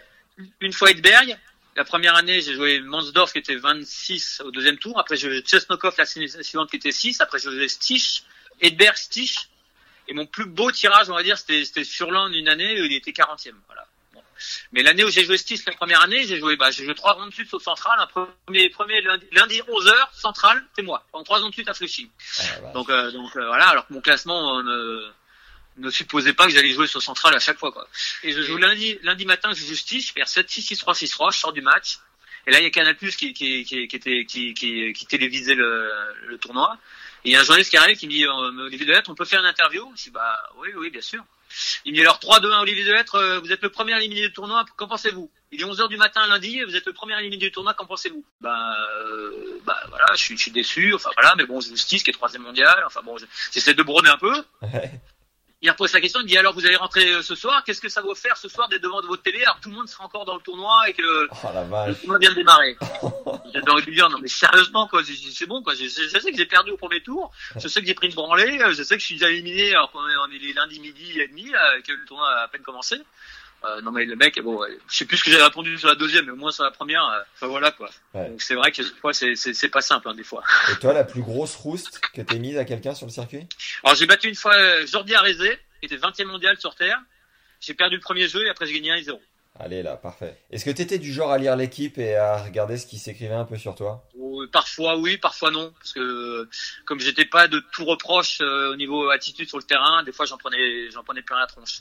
Puis après comme j'ouvrais en plus ma ma boca, on va dire en, en dehors du terrain en plus, non, Ouais. non seulement je l'ouvrais sur le terrain, mais en plus je l'ouvrais en dehors, donc j'en prenais j'ai pris des sérieux tacles. Ça nous emmène à la question d'après. Quel a été ton plus gros pétage de plomb sur un cours? Moi j'ai jamais vraiment pété les plombs, euh, j'ai toujours pris qu'un avertissement, ça me calmait quelque part, mais j'ai jamais pris de point de pénalité. Jamais cassé de raquette? Non, alors j'en ai cassé, mais c'était plus par euh, voilà, je la, je la jette comme ça plutôt que de la fracasser quoi. Là, il y a des joueurs, je- des fois je les vois fracasser des raquettes, voire deux, trois raquettes de suite. Moi ça j'ai jamais fait. J'ai toujours été à la limite de l'insolence avec les arbitres. Ah, Ça, ça les arbitres, les pauvres, ils s'en souviennent de moi. Ça c'est sûr. J'étais toujours euh, toujours à la limite de de, de l'insolence. Mais au niveau raquette, j'ai jamais vraiment fracassé une raquette quoi. Je l'ai pété, en, voilà, je l'ai jeté comme ça et puis elle finissait par. Bah, quand on la jette un peu sur la tranche, en général, elles apprécient pas trop les raquettes. Ouais. Donc elle, elle fissurait quoi, elle finissait par fissurer la raquette. Quelle a été ta pire galère sur un tournoi ou sur un match? Alors ma pire galère sur un tournoi, bah, une- bah, quand j'étais jeune, je suis parti de Metz euh, pour aller jouer un tournoi en Yougoslavie et j'ai mis euh, 26 heures pour y aller. J'ai mis 26 heures pour y aller parce que j'avais pas d'argent et mes parents n'avaient pas d'argent pour payer le billet d'avion, donc je suis parti de Metz à 22 heures le soir. J'ai pris un train de couchette qui est arrivé à Turin, je crois, à 6 heures du matin. Après de Turin, j'ai pris un, un Milan, d'un Milan à 6 heures du matin. Après, j'ai pris un train qui est arrivé jusqu'à Venise à 5 heures de l'après-midi. Après, j'ai pris, en sortant, j'ai pris un bus pour traverser la frontière. Donc, j'ai pris un bus euh, debout avec mes deux sacs au milieu de d'autres personnes, au milieu de l'allée où les gens marchaient sur mes sacs. Oh. J'étais debout pendant une heure, donc au bout d'une heure, on arrive à la frontière, les gens ils descendent, ils demandent de descendre du bus pour contrôler les passeports, donc je descends avec mes deux gros sacs Lacoste, c'est plein à ras-bord, tu sais, tu les portes, hein, ils font 20 kilos chacun, donc tu les prends sur tes épaules, tu les portes, les gens te poussent, tu descends, tu contrôles les passeports, ils te fouillent un peu ton sac, tu remontes dans le bus, pareil, tu pas de place assise, donc t'es debout. T'arrives à, à la station de bus euh, à, à Koper, hein, Yougoslavie à l'époque, Ouais. à, à 6h30 du soir, 7h, là, tu- là tu, tu demandes un bus pour j'allais à, j'allais à euh, qui était dans le sud de, de, de la péninsule. Et là, les gens ils parlaient pas trop anglais, donc euh, donc je sors un papier, j'écris le nom, ils me disent oui oui, il y a un bus à 22h ce soir. euh. Donc il était 18h, j'avais toujours pas bouffé parce que j'étais parti la veille de, de 22h de Putain, mais tu devais t'éclater. Et donc finalement, donc de 18h jusqu'à 22h, bah j'attends à la station de bus, hein, euh, tout seul, hein, comme un con, parce que à l'époque on n'avait pas de Walkman, d'iPad, pas de téléphone, rien du tout. Donc j'attends pendant 4 heures comme ça, à marcher avec mes deux sacs. Et puis à 20h, bah, la station de bus elle ferme, hein, donc ils te foutent dehors. Donc tu te retrouves à la belle étoile euh, dehors euh, dans le froid, parce que c'est au mois d'avril, euh, tout seul, parce qu'il n'y a plus rien, puis tout le monde est parti. Ouais. Et donc là à 22h, bah, pas de bus. Et là tu te dis putain, je fais quoi si- s'il n'y a pas de bus? 22h15, pas de bus. Voilà. 22h30, pas de bus. Oh. 22h45, toujours pas de bus. Donc tu dis bah là je vais passer la nuit là, puis pas de cabine téléphonique pour téléphoner, pas de pièce pour téléphoner non Quel âge- plus à quel âge à t'avais, parents. là? J'avais 17 17 ans et demi et donc Oh à là. 20 à 23h, à 23h, il y a un bus qui arrive et je lui fais Porec Non non. Ah, OK, bon bah c'est pas le bon bus. Et à 23h10, il y a un bus qui arrive et qui je fais Porec, il me dit oui oui, donc je suis monté dans le bus et là le bus il s'arrêtait tous les 200 mètres. Donc je suis arrivé à 4h30 du matin. Et t'as fait first. Et non, parce que j'étais parti quand même 3-4 jours après. Mais j'ai quand même, alors j'ai, j'ai joué le premier tour euh, du tableau, et comme c'était mon premier tournoi sur terre, et puis qu'à l'époque en Yougoslavie, les lignes étaient, à- étaient à la chaux, Faut pas oublier que les lignes étaient à la chaux, c'était même pas des lignes euh, fixes et, ou peintes, c'était des lignes à la chaux. Donc dès que tu, dès que tu faisais une glissade sur la ligne, il n'y avait plus de ligne. Oh. Et le filet, il n'y avait pas de sangle du filet, donc le filet est tenu comme ça, donc il pendouillait quoi. Le filet. J'ai gagné 8-6 au troisième contre, je sais plus contre qui, contre un américain, je crois, il me semble. 8-6 au troisième en 3h30 de match à faire des lobes à deux à l'heure, enfin bon bref. J'ai rendu les balles, il m'a dit ben ok, vous jouez le deuxième tour dans une demi-heure. Donc j'ai eu le temps d'aller me doucher. Bah oui, je joue en Yougoslave en plus au deuxième tour, donc forcément, hein, c'était pas un tour par, par jour, hein, ils m'ont bien niqué sur ce coup-là. Donc je suis parti, puis bah j'ai pris 2 et 1 parce que j'étais cramé complet quoi. Et t'as refait le même chemin dans l'autre sens? Non, après pour rentrer, après pour rentrer, euh, je suis rentré en train pareil couchette, mais bon j'ai mis un peu moins de temps quand même. Mais je, je faisais train de nuit, ouais, effectivement, ouais. Je prenais pas l'avion, donc euh, j'ai mis 15 heures pour rentrer. La plus belle remontada de ta carrière? Euh, pff, bon, c'est un peu contre Fabrice à Roland, hein. Je perdais, j'ai perdu 6-1, 6-3, 5-3, et j'ai sauvé le match au tie-break, et j'ai gagné 6 au cinquième, quoi. Énorme. En plus, c'était sur terre, donc c'était pas ma meilleure surface en plus euh, par rapport à mon jeu. Lui, c'était quand même sa meilleure surface. euh, On se connaissait bien, il, il jouait bien, euh, il était favori quoi sur le match, quoi. Donc, euh, donc c'est vrai que ça, ça reste un grand souvenir. Le plus gros frisson de ta carrière, la fois où il y a eu le plus d'ambiance et t'as le plus kiffé? Bon, c'est en Coupe Davis. Hein, il y a eu Lyon. Bah, je jouais pas, mais Lyon, la- l'ambiance était vraiment incroyable. Vraiment, euh, la Coupe Davis à Lyon en finale, c'était vraiment un truc de fou. Mais, mais on se rend pas compte quand on, enfin, on, on se rend compte qu'il y a de l'ambiance, mais- quand on est sur le terrain, c'est différent. Donc, quand j'ai fait la finale à Nice euh, en 99 et qu'il y a 10 000 personnes qui applaudissent, c'est le brouhaha, c'est vraiment, quand on est sur le terrain, c'est vraiment impressionnant. quoi. Le joueur de l'époque que t'admirais le plus et pourquoi? C'était pas vraiment de l'admiration, c'était, ouais, j'aimais beaucoup McEnroe, Connors, tous, tous ces joueurs-là, quoi. C'était vraiment, euh, au niveau tennis, je les trouvais incroyables. Après, l'admiration, ouais, j'étais admiratif, on va dire, mais fallait pas trop parce qu'après quand tu les joues c'est effectivement tu tu dis putain tu t'arrêtes pas de regarder jouer quoi en fait. C'était des mecs comme Pete Sampras quoi qui était des joueurs incroyables. C'était c'était Pete Sampras c'est le mec et dès qu'il dès qu'il démarrait il te mettait à 2 mètres de la balle. Mais plus ça allait plus t'étais loin du score plus plus t'étais loin de la balle aussi en même temps tu vois je veux dire. Il y avait lui et après il y avait Agassi. Agassi c'était le seul joueur qui, qui était capable de, de déclencher sa frappe avant le rebond et euh, il était il prenait tellement tôt qu'il déclenchait sa frappe. Avant le rebond c'était incroyable quoi. C'était euh, c'était vraiment des joueurs qui avaient un talent mais incroyable quoi. Et t'as une anecdote de circuit avec ces gars-là, un peu ces légendes, ces mecs euh, qu'on a l'impression intouchables finalement? Ouais, c'était c'est alors une année quand j'ai quand j'ai joué en double, quand je jouais plus qu'en double, il y a, il y a un matin, j'ai sauvé Agassi et Sampras dans, dans, dans en suivant. Une fois Agassi à 10h et Sampras à 11h et là c'était à mourir de rire parce qu'Agassi, il mettait que des cartouches, mais que des cartouches, vraiment t'as t'as 10h du matin, tu t'échauffes au filet, bam, tu prenais que des mines. Et putain, les Sampras, il jouait à 2 à l'heure. Il s'est chauffé mais à 2 à l'heure, Et tout en contrôle, tout en sensation, il s'est chauffé à 2 à l'heure quoi.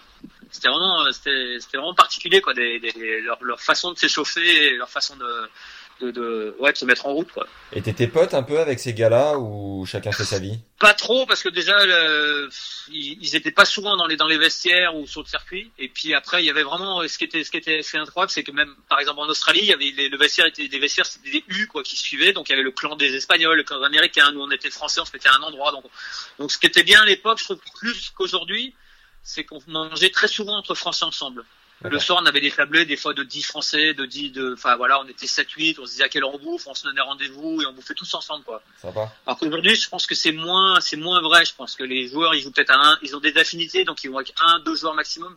Alors que nous, on avait des tablés où euh, on était vraiment euh, très nombreux, quoi. De quel joueur tu te servais d'exemple à l'époque? Comment t'essayais de t'en inspirer? Tous, on va dire tous quelque part. Dès que je voyais un joueur qui avait un peu un, un coup fort, on va dire, euh, j'essayais de regarder comment il faisait, euh, de quelle façon il le faisait. Euh, Par exemple, Agassi au retour, comment il faisait, euh, coup droit, euh, ou même McEnroe à la volée, ou même les Woodies. À un moment donné, la première année, la première fois que j'ai les Woodies en double, putain, j'étais impressionné parce que sur chaque volée basse, il était capable de réaccélérer la balle. C'était le seul joueur quand, quand on jouait sur des volées basses, la balle elle revenait aussi vite, quoi. Et donc, euh, Woodford et Woodbridge. Ouais, Woodford et Woodbridge, quoi. C'était, c'était incroyable, quoi. Tous les autres, on les mettait, on mettait dans les pieds, ça, on avait le temps de rejouer derrière. Putain, eux, ils réaccéléraient les volets, quoi. Et donc, de regarder leur technique, d'avancer un peu plus de plan de frappe, et ainsi, tout, tout un petit détail technique qui faisait qu'eux, ils étaient capables de le faire. Et donc, de, de regarder les joueurs, d'observer comment ils disaient, ben, on essaie d'apprendre par rapport à ce qu'ils arrivent à faire, quoi. Qui, qui était le joueur le plus drôle de l'époque? Bon, il y en avait, il y en avait quelques-uns, mais bon, pff, c'est c'est euh, c'est compliqué c'est compliqué à dire quoi. Après ça dépendait des affinités quoi. Ça dépendait vraiment de, de chacun. Il y en a qui pouvaient trouver drôle, d'autres qui trouvaient pas de moins drôle. J'ai beaucoup j'ai commencé à jouer avec Tarango qui était qui était qui avait qui avait le même caractère que moi un peu sur le terrain. hein. Donc euh, les arbitres ils, chaque fois qu'ils avaient le, le double de l'aide Tarango à arbitrer, je peux dire qu'ils étaient ils étaient pas trop contents d'y aller quoi. Mais en dehors du terrain en dehors du terrain il était mais super drôle quoi. Ouais. Il me faisait vraiment rire quoi. Il était vraiment très drôle quoi. Et la joueuse euh, la plus sympa, la plus cool? J'étais pas trop branché tennis féminin dans le sens où on les voyait qu'en grand chelem en fait. Et puis euh, et puis j'ai mis j'ai j'ai pas joué tout de suite les doubles mixtes. Mais après euh, après moi j'apprécie beaucoup toutes les joueuses françaises et j'ai jamais eu de problème avec les joueuses françaises. On a vraiment euh, elles étaient vraiment toutes sympas quoi. J'ai pas puis après de l'étrangère j'ai pas de nom. euh, C'était c'était quelle joueuse euh, Ouais, j'avais j'avais Tosia de Monjo, euh, voilà, c'est c'est ces joueuses-là qui étaient de ma catégorie d'âge. Après euh, après il y avait Sandrine Testu, il y avait il y avait Julie Allard, euh, toutes ces joueuses-là, c'était vraiment des joueuses super sympas quoi. C'était vraiment euh, ouais. Qui était le, le joueur le plus fou? Moi. Bonne réponse. Non, genre le plus fou, genre, genre le plus fou, il y avait, ouais, il y avait- il y avait mon pote Jeff Tarango, il était, il était des, des fois il était, bien- il était bien fou quoi. Le joueur le plus chiant à jouer sur un cours en termes de comportement? Moi sûrement. Ah ouais. Oh bah j'étais j'étais chiant parce que ouais, j'étais enfin pas tout le temps mais j'étais capable d'être d'être d'être assez chiant quoi. Ouais. J'étais capable d'être assez chiant avec les arbitres et tout, les ramasseurs, enfin bref, m'allait lever grave. T'as eu Mais le. on se rend pas on se rend pas on se rend pas compte quand on est jeune, on se rend pas compte de de de, de notre attitude et ainsi de suite quoi. C'est terrible d'être aussi euh... Et tes parents en souffraient un peu de l'image que tu pouvais bah, renvoyer ils, me voyaient, ils me voyaient me voyaient pas mes parents, ils me voyaient qu'un Roland mais un Roland je disais pas un mot quelque part. Quand on joue à Roland euh, me voyaient pas après quand tu joues sur le cours 18 à, à Tashkent euh, tu vois je veux dire des fois tu peux tu peux vite péter un plomb quoi, tu peux vite euh, tu peux vite te lâcher plus facilement quoi. Tu vois c'est c'est différent quoi. Ton tournoi préféré de l'époque, c'était lequel? J'aimais bien, j'aimais bien jouer les tournois français. Vraiment, les, les tournois comme Lyon, euh, Marseille, euh, c'était vraiment des tournois euh, Bercy, c'est même Roland, c'était vraiment des tournois. Euh, Grâce à l'ambiance? Ouais, parce que c'est, t'avais, euh, ils étaient super bien organisés, t'étais bien accueilli, t'avais le public derrière, euh, les gens tu les connaissais, donc ils, donc euh, c'était sympa, c'était, c'était pas, c'était pas comme un autre tournoi où t'as un joueur parmi d'autres ou ainsi de suite quoi. C'est pas, t'avais pas forcément de passe droit, on va dire, hein, tu vois ce que je veux dire.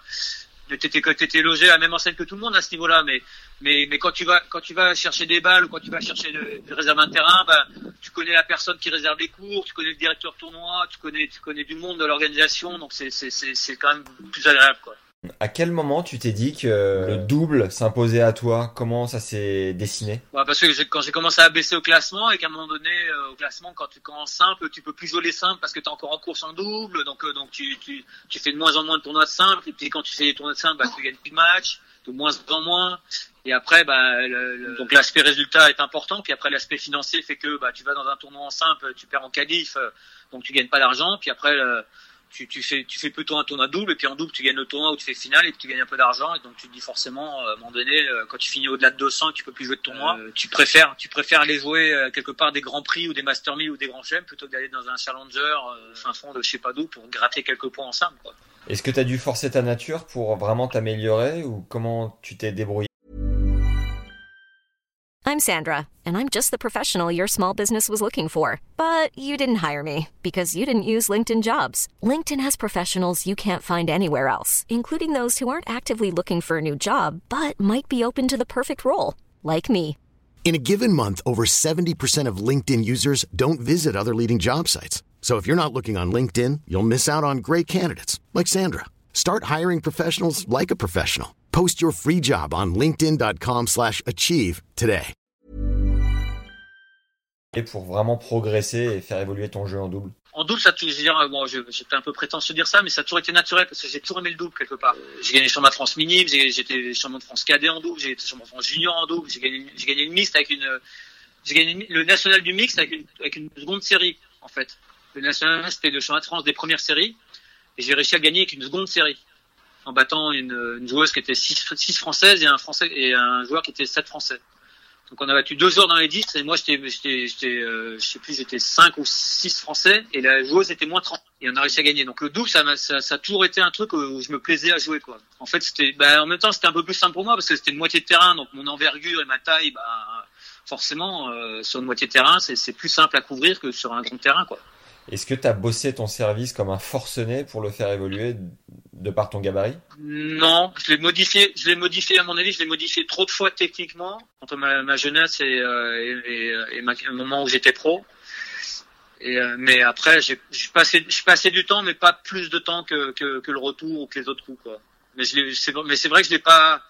J'aurais peut-être plus le, le travailler un peu plus, peut-être, mais je l'ai pas non plus pas travaillé quoi. Qui, qui a été ton partenaire de double préféré? Tous. Hein, après, c'est vrai qu'il c'est vrai qu'il y a des joueurs où c'est plus facile à jouer que, que d'autres. Quoi. C'est sûr qu'une année, j'ai eu la chance de jouer avec Edberg à, à, Bercy. Euh, c'est là où on se rend compte qu'on fait pas le même sport, quoi, quelque part. Quoi. Ah c'est c'est ouais, c'est incroyable. Quoi. C'est le mec dès qu'il est en difficulté, il va un peu plus vite, il frappe un peu plus fort, il volaille un peu mieux, il fait tout un peu mieux, quoi, quelque part. C'est c'est tu te dis mais c'est le mec il a une vitesse que toi t'as pas. Toi, toi, toi t'es à fond de cale en cinquième et tu, tu fais tout au maximum. Ah, lui il peut passer la sixième, la septième, la huitième. Il peut, il peut se dire dans les moments importants, il retourne un peu mieux, il frappe un peu plus tôt, il frappe un peu plus fort, ouais. il monte un peu plus vite à la volée. En fait, toi tu et là quand tu joues à côté de lui, en fait c'est là où tu te rends compte. Quand tu joues en face déjà c'est impressionnant, mais quand tu joues à côté c'est là où tu te rends compte que c'est encore plus impressionnant, quoi. Comment ça se passe, les associations avec des mecs comme Edman et Edberg, comme ça, à un moment donné, vous vous, croisez, vous parlez, vous dites, tiens, ça te dit, on tape ensemble? Edberg, c'était le tournoi qui a fait ça, parce que Edberg cherchait un joueur à, il voulait faire le double avant le Masters.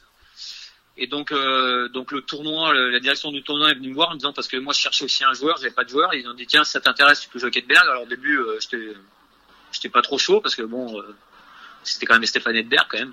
Enfin, voilà.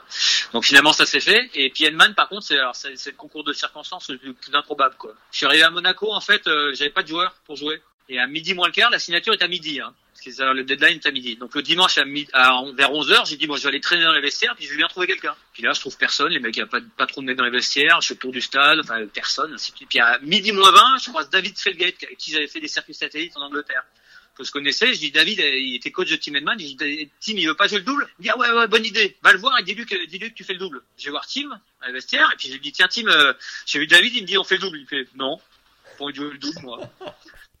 Gentleman ah.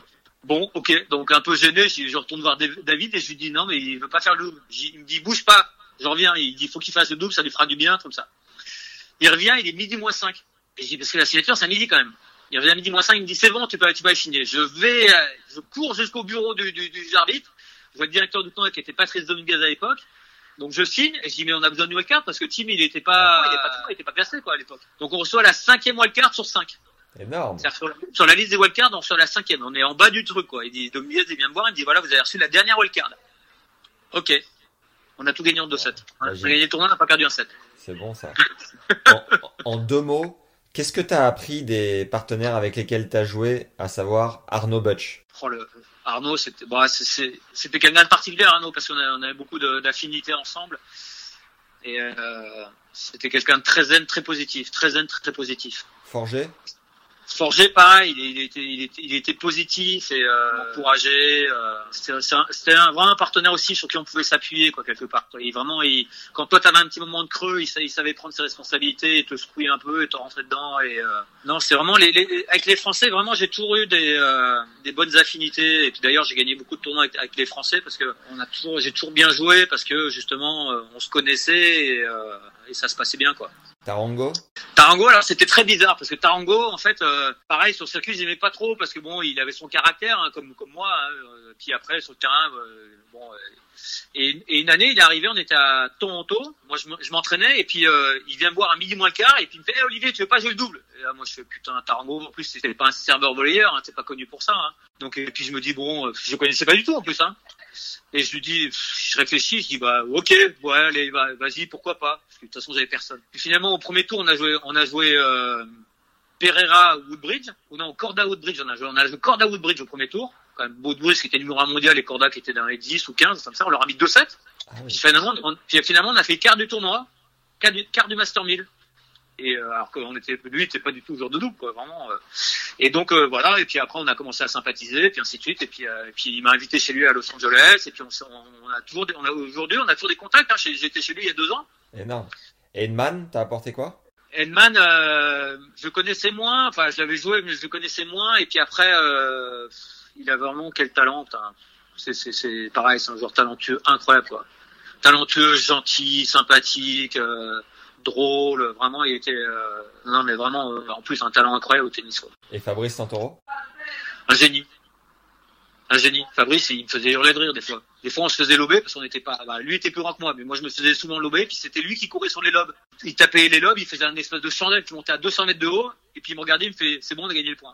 Et là, la balle, elle rebondissait mais 10 cm devant la ligne. Elle rebondissait, genre, elle, allait- elle allait 3-4 mètres derrière la ligne de fond avec le rebond. Et là, le mec mettait un smash qui partait directement dans la bâche. Et il me regardait, il.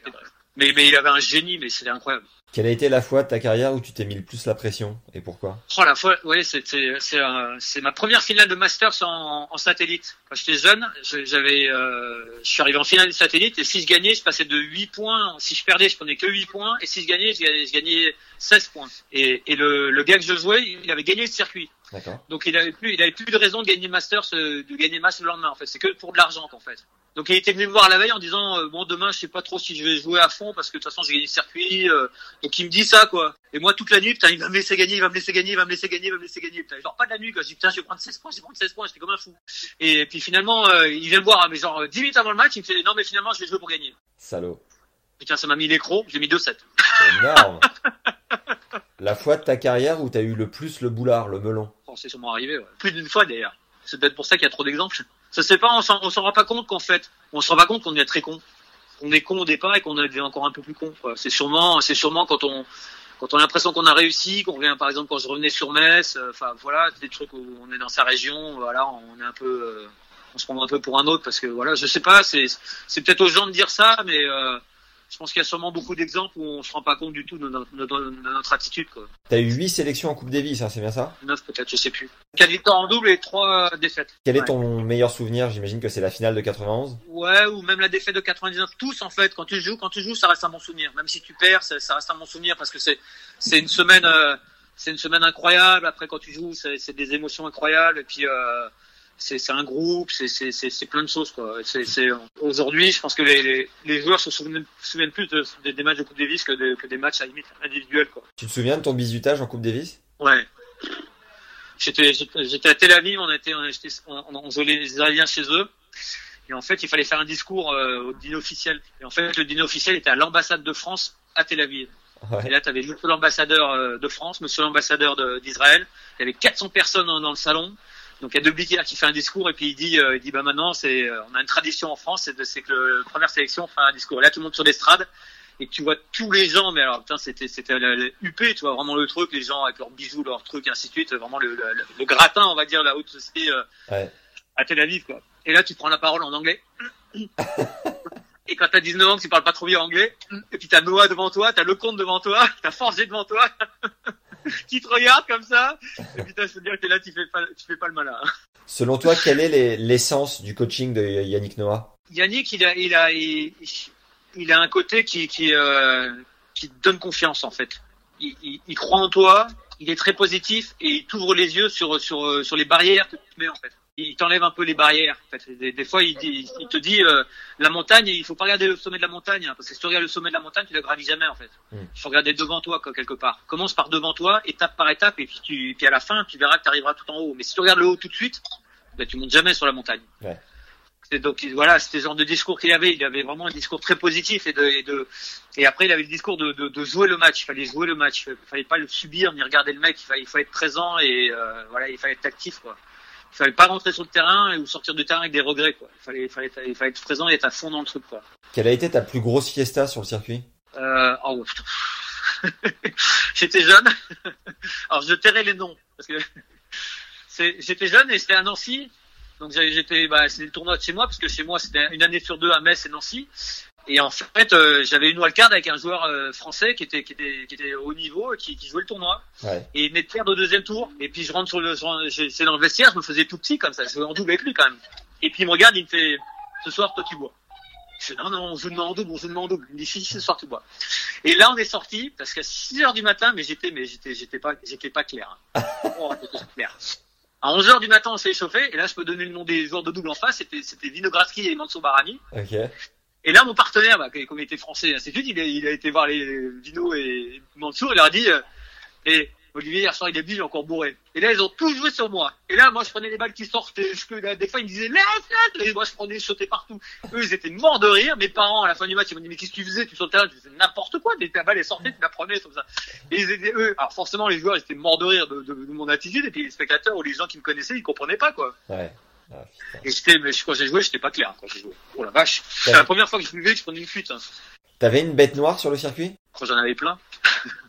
J'en avais plein parce que j'ai jamais battu Ivan Isevic et Berg pareil. Après des joueurs, euh, des joueurs un peu moins forts qui euh, qui me posaient des problèmes. Enfin, c'est toujours pareil quand on est quand on est 40 ou 30 en fait, comme tu as dit tout à l'heure, tu, tu gagnes, tu perds plus que tu ne gagnes quoi quelque part.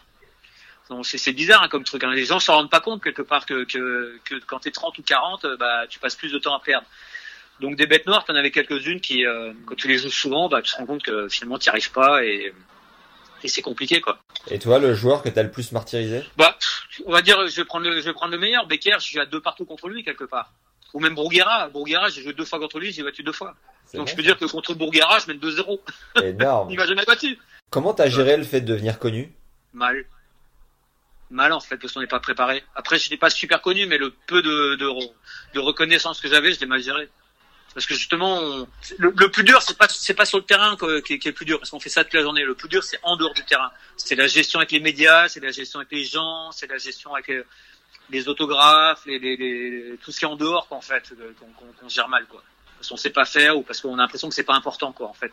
Alors qu'en fait ça fait partie du métier c'est une partie du métier et c'est une partie du métier qu'on nous apprend pas. Et aujourd'hui, si tu devais conseiller un jeune joueur qui va avoir une certaine notoriété, tu lui transmettrais quoi? Bah ça, tout ça, quoi. En fait, que c'est aussi important que le terrain est aussi important que l'extérieur du terrain. Ça fait partie de son boulot et que et que plus il va être agréable, plus il va, il va prendre du temps parce que c'est pas non plus énormément de temps avec les gens, avec les jeunes, avec, avec, avec plein, de, plein de trucs. Ça peut être que positif en fait. Est-ce que tu as une anecdote avec une groupie enragée? Oh non, pas moi. non, j'ai jamais eu ça, quelque part. D'accord. Heureusement et malheureusement. Malheureusement, quand j'étais jeune, ça m'aurait plu. Et puis après, je me suis marié, et, heureusement d'ailleurs après. À quel âge Moi, je me suis marié, à, j'avais 24, et j'ai été papa, bah, par exemple, dans la foulée, quoi. Donc j'ai été papa jeune, quoi, parce qu'à 24 ans, j'étais marié à un enfant, quoi. Et pas trop dur d'être sur le circuit, euh, loin de ton enfant et de ta femme? Plus dur pour eux quelque part parce que eux sont pas habitués toi c'est ta vie quelque part. Toi ouais. tu, tu euh, après après moi je, au début quand mes enfants parce que j'ai eu deux filles très rapprochées euh, au départ je voyageais tout le temps avec jusqu'à l'école maternelle jusqu'à trois ans elles ont toujours voyagé avec moi. Donc il m'est arrivé par exemple de partir on a fait une fois on a, on a fait une tournée euh, Paris Doha Sydney Melbourne Los Angeles Miami Paris en un mois et demi. On est parti avec 150 kilos de bagages Wow. Euh, donc euh, après les filles, les filles d'aujourd'hui, quand on leur parle, elles se souviennent plus, plus trop de, de, de ces souvenirs-là. Mais, euh, mais jusqu'à 2-3 ans, elles voyageaient tout le temps avec moi. Ouais. Après, c'était plus compliqué. Elles faisaient que la tournée américaine. Est-ce que tu avais des superstitions euh, sur le circuit? Ouais. Lesquelles? Je mettais toujours le, alors les chaussettes Lacoste, elles avaient un crocodile sur une chaussette. Ah ouais. Sur la paire, elle mettait un crocodile. Et moi, je mettais le crocodile à l'intérieur. Bah, en fait, le crocodile, c'était soit tu mettais la chaussette sur le pied gauche ou soit sur la chaussette du pied droit. Bah, moi, je mettais sur le pied gauche parce que le crocodile était à l'intérieur, en fait. Parce après, ils ont changé maintenant. Maintenant, ils ont mis un crocodile sur chaque chaussette. Ah, on va dire. Alors qu'avant, c'était un crocodile sur la, sur la paire. Il y, avait, il y avait ça et après, je mettais, je mettais toujours une serviette sur la chaise quand, quand, quand je m'asseyais. J'avais horreur d'arriver sur la chaise avec la chaise froide et hop, me poser, ah, putain, ça refroidissait les fesses, on va dire. Donc je mettais une serviette. Quelle a été ta plus belle rencontre sur le circuit? Moi, mon problème, c'est que je connaissais, même si j'avais des affinités, enfin des affinités, de, c'était plus des relations, euh, pas, pas, de travail, mais voilà, je voyais ça plus comme ça. J'ai, j'ai, comme, comme je suis quelqu'un de très sensible, on n'a pas l'impression, mais je suis quelqu'un de très sensible. Euh, j'avais pas envie de trop m'attacher aux gens. Parce que quand je m'attachais aux gens, bah, quand je les jouais, après, j'avais du mal à euh, vouloir gagner, on va dire quelque part. J'étais vraiment, euh, c'était compliqué à ce niveau-là. C'est pour ça que des fois, je pétais un peu des câbles contre les arbitres pour pouvoir me, motiver et avoir de la détermination pour gagner, quoi, me, monter un peu la, l'agressivité entre guillemets. Parce qu'il m'arrivait de faire des matchs en me disant putain mais putain joue pour gagner, qu'est-ce que tu fais là? C'est pas parce que c'est ton pote que tu dois, enfin voilà quoi, joue quoi, enfin fais quelque chose. Quoi. Il y avait vraiment des gens super sympas, quels que soient les, les, pays, vraiment fait des bonnes rencontres quoi, vraiment. Est, ce qui est, ce qui est très agréable maintenant, c'est quand tu les revois 20 ans après ou 15 ans après. Tu vois, je les, suis sur Facebook ou tu les vois dans, dans, dans le tournoi. Par exemple, il y a, il y a quelques années, j'ai travaillé à l'ISP et j'étais sur le terrain, puis il y a un mec qui passe derrière. Et puis je dis, putain, ça faisait quoi 20 ans que je l'avais pas vu? Ouais. Et je lui fais, putain, cette, cette tête, elle me dit quelque chose, elle me dit quelque chose. Et puis, euh, il vient vers moi, je dis, putain, je, je suis vraiment désolé, mais putain, on, on, se connaît. Il me dit, ouais, Daniel Vacek. Et Daniel Vacek, quand on jouait, Je supportais pas. Il était insupportable, vraiment. Il, bon, et après, il était chiant à jouer, il jouait avec Kafelnikov en double. Enfin, il, avait, il avait une attitude que, que j'aimais pas. Alors, il n'aimait peut-être pas mon attitude à moi aussi en retour, hein. mais on avait vraiment aucune affinité. On se disait jamais, jamais bonjour, on se disait jamais rien.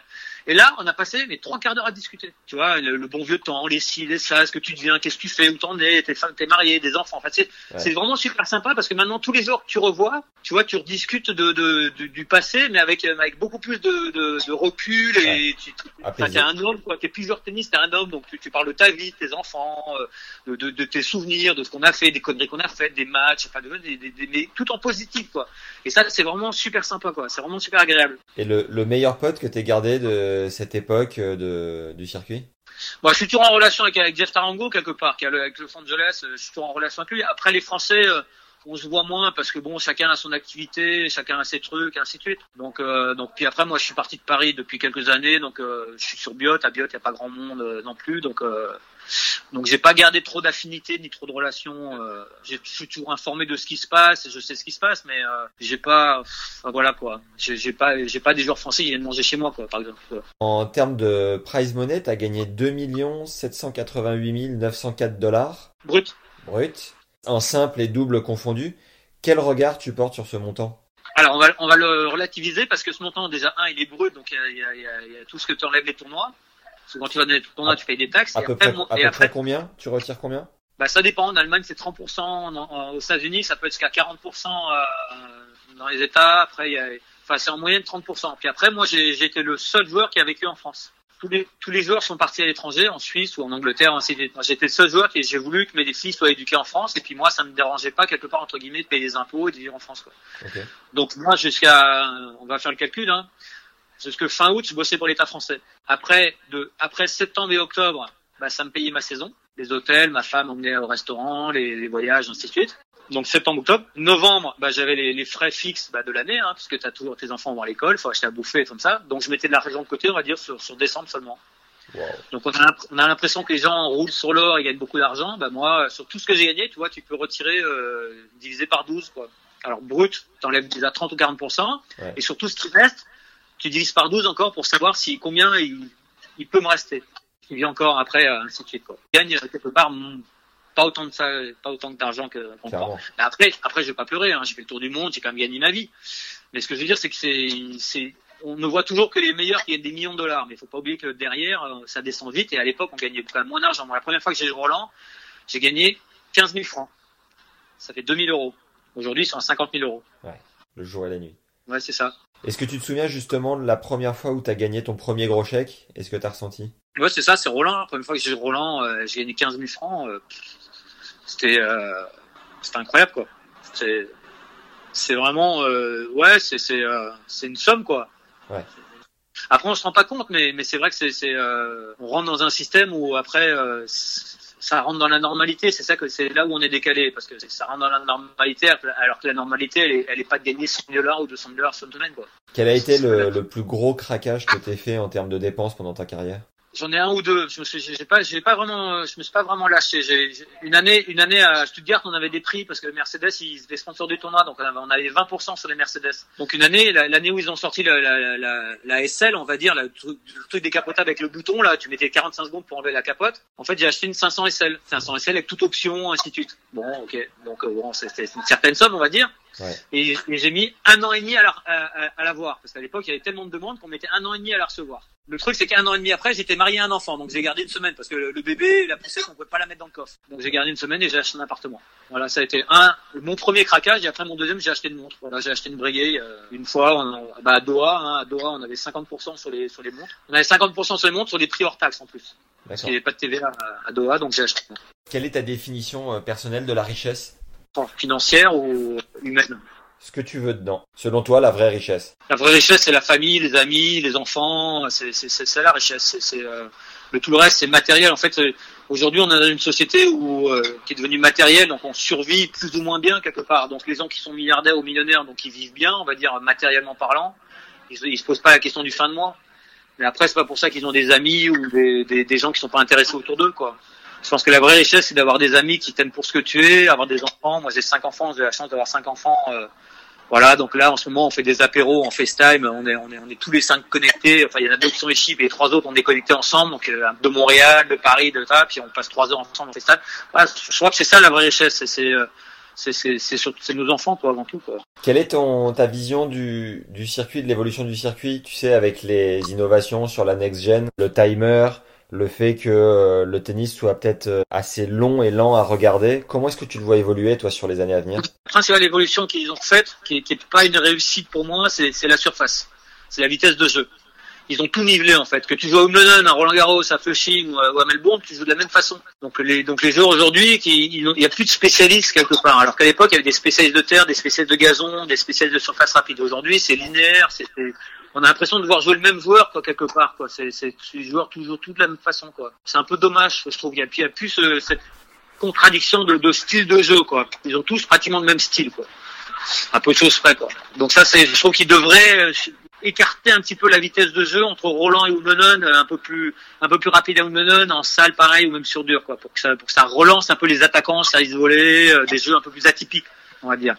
Après tout ce qui est euh, règles de jeu, euh, des fois j'ai l'impression qu'on va trop loin. Là par exemple le coaching euh, à chaque fin de set pour les filles, là, je trouve que ça va trop loin quoi. Là vraiment c'est ça devient un peu n'importe quoi, quoi. Bientôt c'est les coachs qui vont rentrer sur le terrain pour jouer quoi. Enfin tu vois ce que je veux dire, c'est faut arrêter justement le tennis, c'est c'est justement trouver des réponses tout seul. Le coach, on travaille suffisamment avant et après pour pas en même temps, en plus sur le terrain, rentrer et dire voilà, fais comme ci, fais comme ça, il faut faire ci, faire ça. À la jauge aux joueurs de trouver des réponses. Après tout ce qui est timer, bah, moi je trouve que c'est pas mal. Au moins ça, ça accélère un peu le jeu. Après les 5-7, bon ça reste, ça reste euh, que les grands chelems, donc c'est pas non plus. euh, Enfin voilà quoi. Je trouve que c'est euh, gagner un match en 5-7 pour un joueur, c'est quelque chose d'unique quoi. Le nombre de jeux par set? Nombre de jeux par set, je- des fois je suis partagé à me dire, euh, des fois c'est vrai que les jeux, les sets en quatre jeux, ça enlèverait tous les tous les temps morts qu'il y a de début de set en fait. Parce que les, les, les débuts de set, on voit les, les, les meilleurs, les Djoko, les Nadal, les Federer, des fois ils, ils, met- ils mettent du temps un peu à se mettre dedans, ils, ils, ils- gèrent leur jeu de service. Les jeux de retour, ils font pas trop d'efforts, et puis dès qu'arrive le moment important, à 4-3, 4 partout, hop, ils accélèrent un petit peu. Mais les, les débuts de set, en fait, il y a pas de spectacle quelque part, parce que le mec il gère quoi, il joue, il joue, il gère. Alors que s'il y avait des sets en quatre jeux, dès le début, il serait obligé peut-être de- de- d'aller un peu plus vite dans, dans, dans le set quoi. Il pourrait pas avoir, des- il y aurait pas d'erreur, il n'y aurait pas de temps mort, on va dire. Aujourd'hui, euh, quel est le, le joueur que tu admires le plus? Moi, j'aime beaucoup Federer par sa, par sa, sa facilité tennistique, on va dire, parce qu'il est, euh, il est capable de faire des coups incroyables. Après, Nadal, c'est, c'est, euh, c'est incroyable par son évolution. Il est passé d'un joueur qui était 4 mètres derrière à un joueur qui joue sur sa ligne et qui a tout faire. Et après, un joueur comme Joko, il, moi, il m'impressionne aussi parce qu'il est capable de fois d'avoir des séquences où il fait zéro faute, quoi. Il, il rate plus une seule balle, quoi. Il est partout, il fait plus une faute. Et ça, c'est, incroyable, quoi. Quand on voit la vitesse de jeu et euh, la capacité à ne plus faire de faute, avec de la qualité, hein. C'est pas comme s'il poussait la balle à deux heures, quoi. C'est, impressionnant, quoi. Est-ce que tu as vécu des trucs avec ces mecs-là, une anecdote euh, que tu pourrais éventuellement... Ouais, Federer. Federer, j'ai joué deux fois, je fais un partout. Yes. Énorme, c'est bon. J'ai joué, j'ai joué la première fois à Toulouse, dernier tour des qualifs. J'ai perdu 4 et 4. Pareil, un petit jeune, je sais pas d'où il sortait, il, vraiment incroyable. Je me suis dit, putain, ça m'énervait parce qu'il jouait vite déjà, putain. Et après, je l'ai rejoué trois mois après en Australie, premier tour des qualifs, et j'ai gagné 6-4, 6-4. Et au bord du cours, il y avait Marc Beaupère qui était allé, les années, c'était l'équipe, et puis Alain Sauves qui était, qui, qui, qui entraînait à la fédération. Et puis, sors du cours et je leur dis, bah, tiens, vous venez, tu viens voir les qualifs, toi, de l'équipe, tu vas voir les qualifs. Il me dit, ah, bah, t'es le seul français qui, qui vient voir. Il me dit, t'inquiète, je ferai pas de papier, hein, c'est, c'est, euh, mais comme t'es le seul français des qualifs, je suis venu te voir. Et puis, on discute, et puis il me dit, tu penses quoi ton match? Il dit, bah, je suis content, j'ai battu le futur, futur numéro un mondial. Donc, je suis, je suis content. Il a fait un quart de, de, de papier dans, dans l'équipe, et puis c'est marqué où je- bah, j'ai dit, je suis content, j'ai battu le futur numéro un mondial. Je me suis pas trompé, hein. Il était 340 quand j'ai joué. Qu'est-ce qui te faisait dire ça? Parce qu'il jouait, c'était un des mecs qui jouait vite. Mais vite, c'est incroyable. Un coup droit, ça partait avec de vitesse. Service et coup droit, ça partait vite, mais euh, avec une facilité incroyable. C'est un des joueurs qui jouait, qui jouait le plus vite sans, sans effort, quoi. Sur ta carrière de coach, l'entraîneur actuel qui t'inspire le plus? J'en, ai pas vraiment. Je trouve qu'on on apprend tous les jours. C'est un métier où on apprend tous les jours. On peut s'inspirer de tous. En fait, chacun, chaque, chaque entraîneur a une expérience différente. Elle est pas mieux ni moins bien. Elle est différente. Et la différence fait la richesse de, des connaissances et de la façon de, de- d'approcher ou de dialoguer et de communiquer, en fait. Parce que tu prends, tu prends 10 gamins, tu dis lever les genoux, bah, sur les 10 gamins, il y en a qui vont faire ça, il y en a qui vont faire ça, et l'autre qui va, enfin voilà. Il y en a peut-être un ou deux qui vont effectivement lever les genoux. Les autres, ils vont, ils vont te regarder des yeux ou ils vont faire des trucs différents. Donc, euh, donc le coach, il doit adapter sa communication, il doit apprendre à communiquer avec, la personne qui est en face, quoi, quelque part. Et chaque coach est capable de communiquer, mais il communique à sa façon. Donc t'apprends, t'apprends tout le monde en fait. Quel est le joueur que tu prends souvent en exemple auprès de tes poulains et pourquoi? Je prends pas vraiment de joueur en exemple parce que j'essaie plutôt de leur expliquer et de, leur faire comprendre euh, à partir du moment où ils font telle action, quelle va être la réaction et comment ça va aller, pourquoi et comment. J'ai vraiment, j'essaie vraiment de, de, leur expliquer au maximum toutes les conséquences positives et négatives de, de leur choix en fait. Leur expliquer que dans quelle direction il fallait et de quelle façon en fait. J'essaie vraiment de leur donner le maximum de réponses euh, par rapport à, au chemin qu'ils doivent, qu'ils doivent, qu'ils doivent effectuer. Quel est ton le conseil que tu juges le plus important à transmettre grâce à ton expérience du circuit? Ah, Il faut avant tout aimer ça et se faire plaisir. Quoi. Il faut vraiment se faire plaisir avant tout. Quoi. Le mec qui, qui, va, qui va sur un terrain, euh, on a l'impression, en disant, l'impression qu'il qu travaille ou qu'il s'entraîne, comme aller au bureau, et il faut qu'il arrête tout de suite. Quoi. Ouais. C'est, tu, peux pas dire, tiens aujourd'hui, ah bah j'entraîne mon 10h midi, bon à 10h midi, ok voilà. Non non, il n'y a pas d'heure, il n'y a pas de règle, il faut, il faut y aller, se faire plaisir et aimer ça quoi. Donc tu peux pas regarder ta montre quand tu t'entraînes quoi, c'est pas possible quoi c'est, c'est, il faut vraiment avoir du plaisir à faire tout ça. Et il faut aimer souffrir. Il faut, il faut s'éclater quoi avant tout. Quel est ton, à ce jour, ton plus grand souvenir en tant que coach sur le circuit? Bon, J'ai entraîné Gaël euh, quelques temps, donc euh, donc euh, c'est vrai que c'est un grand souvenir euh, avec Gaël parce que bon, et on avait une relation particulière parce que je l'avais eu en junior, en jeune. En junior, je me rappelle une année, hein, il, commençait les futurs et puis euh, on était en Angleterre et puis il pleuvait, donc on vraiment de la petite pluie anglaise, c'est la fameuse, c'est, il pleut pas trop pour pour arrêter, et puis et puis et puis ça mouille quand même le terrain, les balles, donc la terre battue est devenue mais vraiment c'est vraiment d'une lourdeur comme ça. Puis moi je lui disais voilà tu joues là les zones, les cils, les ça parce qu'il faisait n'importe quoi quand il jouait. Donc il respectait le schéma. Donc le premier set il pleuvait pas, donc il, il a gagné 6-2. Puis après le terrain ils sont embourbés, ça n'avançait plus, il n'y arrivait plus quoi. Donc il perd le second set et puis euh, au début du troisième, il commence à me regarder, il dit je vais péter un câble, je vais péter un câble, j'en veux plus ta tactique, j'arrive plus, je peux plus, je tiens plus comme ça. Et donc finalement on arrête, hein, 0 pour l'autre et 0-30 et puis il pleut complètement. Donc là, et là on arrête, on arrête le match et puis on, on va, on va au bar, on attend, on attend, et puis euh, on discute du match. Il me dit non mais ton match là j'en peux plus là, il pleut trop, je, balance le match et on se casse, j'en peux plus là comme ça. Il, me fait, j'ai dit on se casse, tu te casses, tu balances ton match, ok. Et je prends mes affaires, je me casse. J'ai dit, ben moi je rentre. Je prends mon billet je rentre. Je me casse. Il y avait Jocelyn Wana qui était là, puis il y avait Gaël qui était, qui était là aussi. Dis, bah vous, tu veux balancer, Jocelyn est perdu avant. Donc j'ai dit, tu veux balancer le match? Ok, moi ça me, moi ça m'intéresse pas, je rentre, je me casse. Donc je sors du bar et je, je, monte dans le bus. Et là, il me rattrape dans le bus il me dit, non, mais, non, mais Olivier, non, mais c'est bon, je vais, je vais t'écouter, je vais faire ce que tu me dis, ainsi de suite. On retourne au bar et puis là, ils, ils annoncent que le, le, les matchs vont être mis en salle. Et donc tu vois, ça se trouve en salle ça va plus être, ça va être simple pour toi et ainsi de suite. Bah, il a gagné 6-1 derrière, puis il a gagné le tournoi. Énorme. Et donc j'ai dit, tu vois, il y a, il y a dans, dans, un tournoi, il y a des moments où c'est plus difficile, c'est plus dur, mais si tu franchis cette étape-là, ça se trouve derrière, ça, ça peut, ça peut être différent, ainsi de suite. Quoi. Et il a gagné son premier futur euh, comme ça. Comment t'expliques qu'un mec euh, comme euh, mon fils, il soit arrivé et pas un gars comme Wana? L'attitude. Jocelyn, Jocelyn, moi, une fois j'ai décompté euh, parce qu'on était, on était, en, on était en Italie. On était en Italie et Jocelyn il était négatif, mais tellement négatif, c'était terrible quoi. Et il mettait trois heures à rebondir ou trois jours à rebondir, c'est-à-dire qu'il perdait un truc et il mettait trois jours, euh, trois jours à 100 mètres quoi. Alors que Gaël, dans la seconde qui suivait, tu t'as fait fini le débrief du match et il repartait, il était de nouveau à fond les ballons quoi. Et un matin, j'ai pris Jocelyn avant, avant son match et j'ai dit mais attends Jocelyn, tu peux pas jouer un match. Et je lui ai, je des traits par terre en disant tout, tout ce que tu dis négatif. Le, le petit-déj, le lit, j'ai mal dormi, le voyage, l'hôtel, le bruit, le mec est gaucher, l'arbitre, la tête de l'arbitre, les balles, la surface, les fourbons, euh, le club, euh, la ville, enfin comme ça. Donc j'étais arrivé à 32 trucs négatifs. Dit, tu te rends compte que là, tu as 32 barrières négatives avant de jouer le match, quoi. Tu te rends compte le, le poids que tu te mets sur les épaules. J'ai dit, ton match là, tu veux que je te dise comment ça va se passer? Tu vas arriver au début du match, le mec il est tu vas jouer un gaucher, parce qu'on savait pas qui jouait, tu vas jouer un gaucher, le mec au premier jeu sur balle de break, il va te faire un retour let à la con, tu vas péter un plomb, tu vas prendre 2 et 1. Ben, c'est ce qui est exactement ce qui s'est passé. Le mec il a joué un gaucher, première balle de break, le mec a fait un espèce de coup foireux pourri euh, let, euh, voilà, le mec a pété un câble. Je ben voilà, tant que tu, tant que tu mettras autant de barrières, autant de limites euh, comme ça et que tu, tu feras pas les choses à fond, bah tu n'y arriveras pas quoi. Alors que Gaël, lui, tu pouvais tu, tu pouvais l'engueuler, il rebondissait mais grave quoi. Qu'est-ce que tu as appris en coachant euh, Gaël Monfils on apprend de tout le monde, même quand on coach un joueur qui est ou une joueuse qui est, qui est beaucoup moins forte. Quoi, c'est c'est euh, c'est vraiment différent. C'est c'est c'est c'est des choses différentes. Quoi. Le coaching est différent suivant le suivant le niveau, suivant l'âge du joueur. Joueur, c'est pas le même métier, quoi, en fait. Coacher un mec dans les 10, c'est pas du tout pareil que coacher un jeune qui a 17 ans et ainsi de suite. Quoi.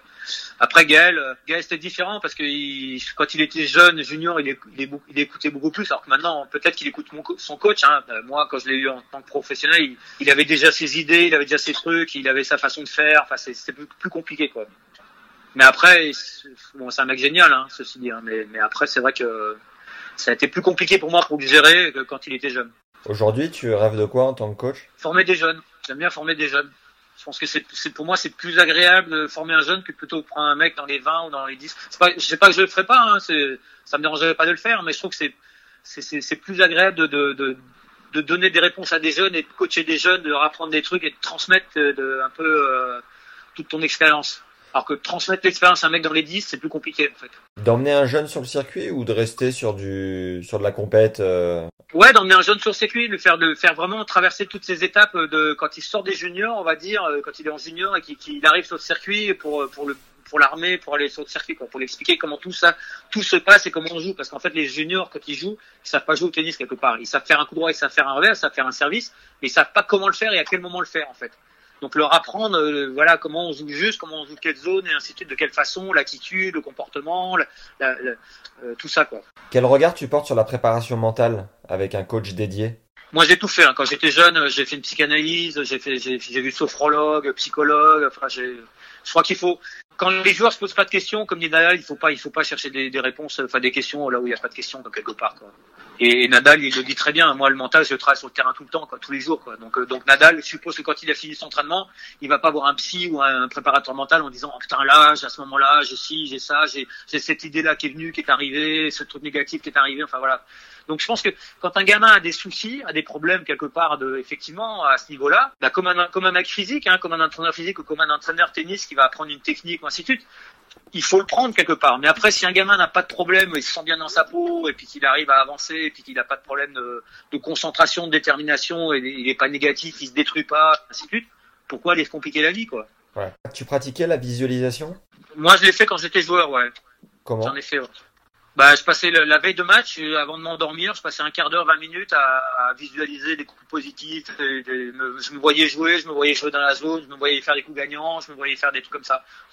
Toujours la, la veille de match. Comment t'as appris ça peu, un, En regardant, en lisant, en observant, en, voilà. Une fois, une fois, ça, ça m'avait marqué. C'est, je crois que la première fois que je l'ai vu, c'est, c'est pendant je regardais la télé, j'aurais une condition de ski et en fait en haut on voit pas les, les skieurs se préparer derrière le, le départ. Et en fait il y a une caméra qui est passée puis on voyait au même même pareil aussi les, les j'avais regardé aussi un reportage sur, sur la Paris Tour de France et on voyait les pilotes euh, et comme le skieur fermer les yeux et imaginer le, le parcours qu'ils faisaient. Ouais. Et quand tu vois aujourd'hui la patrouille de France, quand tu regardes le, leur reportage sur eux, ils ferment tous les yeux et ils sont tous en train de faire des mouvements et en visualisant le parcours de tout ce qu'ils font quoi, en fait quelque part. Et en fait, tu te rends compte que dans leur esprit, c'est déjà fait quelque part. Ils visualisent le truc, ils le font déjà, donc ils le répètent, tu vois, dans, dans, au niveau mental. Et après, une fois que tu l'as fait au niveau mental, bah, c'est plus facile à exécuter au niveau physique. Tu le sentais? Tu sentais vraiment une différence grâce à ça? Ouais, ouais, mais des fois, ça m'arrivait de le faire quand j'étais vraiment bien, quand j'étais vraiment bien, ça m'arrivait de le faire pendant le match, juste avant le coup. Juste avant le coup, je visualisais le coup et je faisais le coup. Et tu médites? Ouais, plus trop en ce moment, mais j'en ai fait, ouais. Avec une appli ou toi tout seul Non, ou... tout seul. Hop. Je me mets 10 minutes, euh, 10 minutes, je me mets la main, la main du cœur dans ma main droite et les pouces, euh, les pouces rejoints, et puis je ferme les yeux et le buste droit, et euh, je laisse aller. Plus le matin, euh, à quel moment? Quand je le sens. Ouais. J'ai pas de. Pas vrai, mais ça fait, c'est vrai que ça fait du bien. Ta relation à Lacoste, comment vous êtes rapprochés? Comment s'est fait le partenariat? En 78, quand, quand on était, quand j'étais en sport-études, en fait, Lacoste avec la fédération, ils avaient un accord et en fait, on a été sponsorisé euh, par le, le, fait que je sois en sport-études euh, chez Lacoste, quoi, en fait. Okay. Quand je suis sport-études chez la Cafédé, donc, donc euh, ils nous filaient les raquettes, donc j'ai joué avec une raquette en bois à Lacoste, après j'ai joué avec une raquette en fer, enfin voilà. Et donc je suis resté chez Lacoste euh, comme ça. Puis en fait, après, quand j'ai continué, euh, bah, je suis toujours resté chez eux, chez eux par, euh, par fidélité à eux aussi. Donc voilà. Et puis après, euh, une fois que tu es dans le circuit, une fois que tu es au niveau, bah, tu, tu on négocie ton contrat chaque année. Et puis au bout d'un moment, bah, tu restes chez eux. Après, euh, je suis resté, euh, on va dire 30, 30 ans, 38 ans chez Lacoste.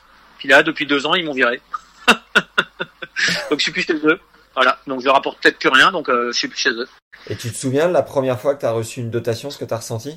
Ah ouais, c'est incroyable. Deux shorts, quatre t-shirts, euh, trois raquettes en bois, euh, quatre paires de chaussettes, un survêt, euh, bon, comme des dingues. Tout neuf, tout beau. Ouais, c'est génial. Ah, j'avais pas, j'avais pas, hein, parce que mes parents n'avaient pas d'argent, donc j'avais pas de tenue. J'avais pas- À l'époque, quand j'ai commencé à jouer, enfin quand je commençais à jouer, les, les premières écoles de tennis que j'avais, je prenais la, la raquette de l'école de tennis, quoi. C'est la raquette du club, en fait. J'avais pas de raquette à moi, quoi. T'as une tenue de légende un peu qui est restée à travers les années? Bon, les, les tenues Lacoste, après j'ai des photos de chaque année. Alors chaque année avec Michel Fermier, là, celui qui s'occupait de, de la, la boutique Lacoste, où on allait chercher nos, nos affaires. Des fois, je mets des photos, il me dit ah ça c'était telle année, ça c'était telle année. euh. donc suivant l'année, c'est parce que chaque chaque fois à Roland, il y avait il y avait il sortait une tenue pour Roland quoi. Donc suivant la tenue, tu te souviens de l'année quoi. Mais je me rappelle une, année euh, une année quand j'ai battu Timedman à Roland. Bah, il faisait chaud, donc euh, il nous filait, je sais plus combien de t-shirts, mais bon, il faisait tellement chaud que je de t-shirt, changeais de t-shirt, puis, euh, puis euh, au cinquième set, bah, j'avais plus, j'avais plus de chemise de, de la tenue de Roland, donc j'ai mis un t-shirt blanc, enfin une chemise blanche quoi. Ouais. Pas de cul à ce moment-là, bah, le journaliste de l'équipe et le photographe, il a pris une photo, puis le lendemain en première page, et, bah, il m'a mis en photo avec euh, de l'aide Terrace Edman, avec un polo blanc quoi. Ah merde. Putain, 8, 8 heures du matin le lendemain, euh, le mec de Lacoste m'appelle, il me dit, dis-moi, t'as pas eu ton sac euh, de dotation pour la, pour Roland? J'ai si, si, il me dit, comment c'est-il que t'as joué avec un polo blanc? J'ai dit, bah, écoute, voilà, comme ça, quoi. J'ai dit, bah, je, j'avais plus, de- j'avais plus de t-shirt, quoi. J'avais transpiré, j'avais enlevé, j'avais enlevé, il faisait chaud, fait engueuler, quoi. Ça, ça, le, le, le contrat image, les contrats pubs représentaient quel euh, pourcentage de tes gains annuels? Pas, pas énorme, moi, j'avais pas de gros contrats, euh, pas de gros contrats à Lacoste ou, euh, après, on était chez Le Gall par le club du Patton, mais j'avais pas de, c'était pas des trucs, enfin, non, c'était pas des trucs énormes. Moi, J'ai jamais eu de gros contrats. Avec, avec du recul, est-ce que tu sais pourquoi toi, t'as réussi à percer et pas le gars avec lequel t'es parti à Madrid faire les satellites euh? Alors un, un jour, j'ai, il y avait, il y avait, euh, moi dans mon époque, il y avait toujours, il y avait toujours un, bah, un autre joueur, hein, bon, qui est, je, je dirais pas le nom, mais qui, qui était, qui me battait tout le temps dans ma jeunesse, qui était aussi qui était Lorrain, en fait. Il était toujours devant moi, jusqu'en junior. Et, euh, et en senior, moi, je suis passé devant et lui, il a jamais réussi à percer. Puis un jour, j'ai discuté avec son entraîneur euh, de l'époque. Il me dit, mais qu'est-ce qui a fait la différence? Il me dit, bah toi, toi, tu faisais tout plus deux minutes ou trois minutes en, dehors. Tu faisais des trucs, toi, perso, comme ça. Lui, il faisait ce qu'on lui demandait, mais jamais plus. Ouais. Jamais plus. Toi, tu étais plus déterminé et puis après, tu en faisais encore derrière. Lui, il, il faisait ce qu'on lui demandait, comme un, comme un mec qui allait au bureau, comme un, comme un, comme un fonctionnaire. Il faisait ce qu'on lui demandait, mais jamais plus. Après coup, ton plus grand regret en regardant ta carrière? De pas avoir compris certaines choses plus tôt, en fait. Les fameux schémas de jeu, non? C'est pas ça? Ouais, l'attitude, le, le, le, le- recul, surtout au niveau mental, parce que le- en fait le, le haut niveau, c'est c'est c'est un, c'est physique, ça c'est sûr, mais deux, c'est surtout mental. Et ta plus grande fierté? Bah, quelque part, c'est que malgré ma taille et malgré tout ce que les gens ont pu dire ou le, le peu peu de personnes qui ont cru en moi, c'est que j'ai quand même réussi à monter un certain nombre mondiaux quand même. Si t'avais pas été joueur de tennis, t'aurais fait quoi? C'est une bonne question. Je sais pas, mais euh, je sais pas sportif, c'est sûr, parce que je pouvais pas rester en place deux minutes, donc euh, donc j'aurais fait du sport. Mais après, est-ce que ça m'aurait permis de vivre? Je sais pas non plus, mais je sais pas. Peut-être dans l'immobilier. J'aimais bien l'immobilier. Qu'est-ce qui t'anime aujourd'hui quand tu te réveilles le matin? Ma famille, mes enfants.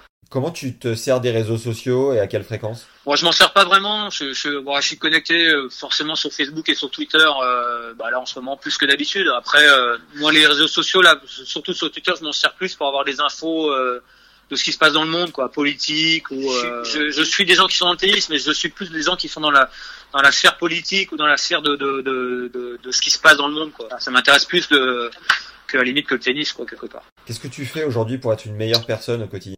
Oh, bonne question. On essaie de s'améliorer, de se remettre en question. Alors euh, des fois on fait des erreurs et puis euh, on essaie de réfléchir à pourquoi, comment. Et euh, après on a nos enfants qui nous le rappellent aussi. Et puis euh, et puis nos enfants grandissent, donc forcément no- notre discours de change, notre attitude change et euh, on se remet en question différemment. Quoi. Moi j'ai des enfants qui ont de 28 ans jusqu'à jusqu'à 13 ans. Quoi. Donc euh, donc c'est surtout ça qui nous qui nous qui nous remet en question et qui nous fait avancer, qui nous fait évoluer. Quoi. C'est surtout les enfants. Quoi. À notre femme, ma femme et mes enfants. Quoi. Est-ce que t'as un ou plusieurs livres qui ont marqué ta vie? Non, pas, spé- pas, pas spécialement. Après, j'ai lu beaucoup de trucs sur, les, sur la psy- psychanalyse et des Freud et compagnie, donc et Jung et compagnie, mais ça m'a pas marqué spécialement. Euh, c'est pas des livres qui, c'est pas les livres qui m'ont marqué euh, spécialement. T'as une citation que t'aimes bien euh, sortir de temps en temps? C'est pas gagné. Hein. C'est pas perdu non plus, mais c'est pas gagné quand même. si, si tu devais parler au Olivier euh, qui avait, euh, j'en sais rien, 10 ans, pour lui dire qu'il est sur la bonne voie, tu lui dirais quoi? Déjà, je lui expliquerai comment ça marche et comment ça fonctionne. Je lui dirai que euh, la perfection de ce monde n'existe pas. La perfection dans le tennis n'existe pas. La perfection n'existe pas. Parce que quand on est jeune, on a l'impression qu'on veut faire tout parfaitement et gagner tous les points. Et ça, c'est pas possible. Donc il faut apprendre à, il faut apprendre à perdre et à rater et il faut gagner en ratant quelque part, en, en étant mauvais, quoi. C'est la grosse difficulté. Et quand on est jeune, on, déjà on supporte pas de perdre, mais on supporte surtout pas de, de pas bien jouer, quoi. Comment est-ce que tu connais Tennis Légende et pourquoi avoir accepté notre demande d'interview? Bah, tennis légende parce que forcément dans le tennis euh, tout se sait quelque part et puis euh, moi je reste quand même même si même si je suis un peu loin du tennis euh, plus souvent que je ne suis dedans je, je suis quand même informé je regarde je suis euh, tout ce qui s'y passe et après euh, pourquoi accepter? Parce que c'est quand même ma passion c'est quand même ma vie c'est quand même c'est quand même un truc qui, qui, est qui a une grosse part de ma vie qui est importante. Donc euh, et puis j'adore en parler j'adore partager et donc ça reste ma passion première quoi. Donc euh, c'est c'est un gros moment de ma vie et ça reste encore un moment de ma vie parce que je suis toujours dans le tennis. Donc euh, euh, donc ça restera toujours euh, une grosse partie de ma vie quoi. Est-ce qu'il y a une personne que tu juges vraiment intéressante qu'on interview et que tu pourrais peut-être nous aider à avoir? Si oui, laquelle? Ouais, vous avez un mec comme Arnaud Bosch qui, qui est vraiment super intéressant, qui a un recul euh, déjà au niveau tennistique et au niveau euh, discours, il est, il est super intéressant. Puis après, il a une vie professionnelle et une recommandation qui est qui est fabuleuse. Donc euh, donc c'est vraiment un mec ouais, super intéressant. Qu'est-ce qu'on peut te souhaiter, Olivier, pour terminer vraiment la toute fin? Bah, ce qu'on peut me souhaiter, c'est que c'est que c'est que les gens, euh, tous les gens restent en bonne santé, surtout euh, à l'heure actuelle, et que, que cette situation finisse le plus rapidement possible, et que les gens euh, qui ont les manettes, on va dire, parce qu'il y a quand même des gens qui ont les manettes hein, tout en haut de l'échelle, euh, fassent tout euh, ce qui est possible pour euh, pour pouvoir être paré la prochaine fois et pouvoir trouver les solutions plus rapidement à, cette prochaine fois, parce qu'il y aura une prochaine fois forcément et elle sera peut-être forcément peut-être plus violente que, que ce que n'est le virus aujourd'hui quoi. Bon, merci beaucoup en tout cas Olivier pour terminer sur, une note un peu plus euh, positive. Euh, bah, je suis hyper heureux d'avoir passé ce moment avec toi. Je t'ai découvert en Coupe Davis quand je devais avoir 10 ans peut-être. Ah, au secours. Et euh, je me souviens d'une volée claquée de revers que tu nous as faite qui, qui a rebondi dans le public après. Je me disais mais comment ce mec arrive à claquer une volée comme ça? Je faisais, je faisais du haut du corps, je faisais beaucoup de haut du corps, hein, enfin du haut du corps. Je faisais des petits exercices pour muscler l'épaule parce que forcément, moi, je jouais toujours, euh, la balle était toujours un peu plus haute, donc jouer au-dessus de Ouais. l'épaule, bah, ça demande beaucoup plus d'énergie. Ouais. Donc il fallait muscler, il fallait faire des petits exercices tous les jours pour pouvoir euh, avoir cette capacité à frapper fort au-dessus de l'épaule. Ce qui est pas si simple que ça. Si on m'avait dit, si qu'un jour j'allais passer deux heures comme ça à pouvoir te poser toutes les questions, franchement, euh, j'aurais eu hâte de le faire. Donc un grand, grand merci. Prends soin de toi, Bah, prends soin de ta famille. Bah, toi Et aussi. puis, à une prochaine, Ouais. À bientôt. Ciao, ciao. À bientôt. Merci Olivier pour ton temps, ta générosité, ton naturel à travers cet entretien passionnant. J'espère que ça t'a plu aussi, à toi. Viens me le dire en commentaire si c'est le cas. Pense aussi à mettre un like sur YouTube ou 5 étoiles si t'es sur Apple Podcast, ainsi qu'un avis sympa. Ça prend 4 secondes et nous aide comme jamais à faire connaître notre travail. Envoie l'épisode à un pote à toi parce qu'après le référencement, le bon vieux bouche à oreille reste ce qui marche le mieux pour nous aider à grandir et avoir des invités de grande qualité. Alors abonne tes potes directement sur leur téléphone et parle-leur du podcast jusqu'à temps qu'ils en parlent à leur tour, à leur famille, leurs amis, leurs maîtresses s'ils sont en primaire et ont déjà un iPhone, leur chauffeur de bus, peu importe, t'as compris. En tout cas, merci à tout le monde, à tous ceux qui ont déjà fait l'effort de voilà de contribuer. On est à 618 notes sur Apple Podcast, on va chercher les 1000. Alors chaque geste compte, mobilisez-vous. Merci également aux tipeurs qui nous soutiennent. Tipeee, c'est une plateforme sur laquelle tu peux nous soutenir financièrement.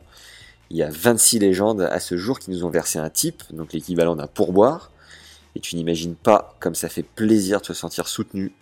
Je suis à temps plein sur le podcast, les hors-séries et les masterclass depuis la rentrée, pour vous régaler et ça fait un bien fou de compter sur vous. Vous êtes évidemment notre moteur, donc voilà, si tu as envie de mettre ta pierre à l'édifice, tu peux aller dans la description de cet épisode. Il y a un lien en bas de la dite description pour aller vers Tipeee et nous soutenir à hauteur de 3 euros, admettons, soit deux ficelles lardon fromage chez l'artisan boulanger au coin de la rue, ou plus, si tu veux par exemple m'aider à acheter un appartement vue océan. Un immense merci à Erwan, Antoine, Max, Lotom, Hugo, John Cost, Victor, Emery, Quentin, PC, Renaud, Homer et Romain pour votre soutien les gars. Vous êtes des bombes. D'ailleurs Romain a demandé une dédicace comme à la belle époque sur Skyrock pour féliciter son frère Antoine qui vient de remporter deux consolantes en quatrième série dans la région du Havre.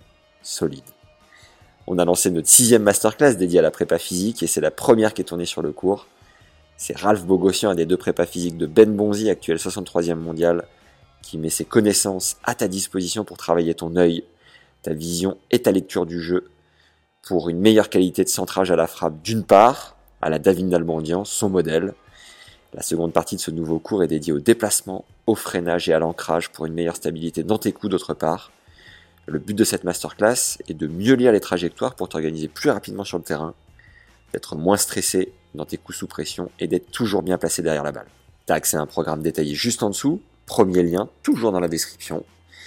Et ce nouveau cours d'une heure est donc enregistré sur un de tennis. Il est possible de le suivre au format vidéo, audio, et je t'ai également concocté un support écrit en complément.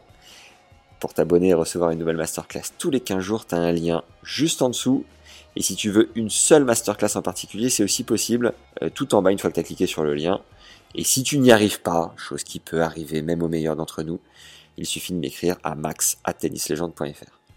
Si tu as des idées de partenariat ou autre, tu peux m'ajouter et m'écrire sur LinkedIn à Max Zamora, Z-A-M-O-R-A. Et sur Insta, à Max Emia, le tout attaché. Et ETMIA, Emia, c'est toujours un immense plaisir de se parler, d'échanger, je réponds à tout le monde sans exception. À très vite avec la deuxième partie du hors-série spécial prépa physique avec notre expert Ralph Bogossian, qui coach donc Ben Bonzi et qui a passé la barrière du top 100 cette année. C'est du petit lait. D'ici là, merci pour les bonnes ondes. Prenez soin de vous et à très vite les légendes. Ciao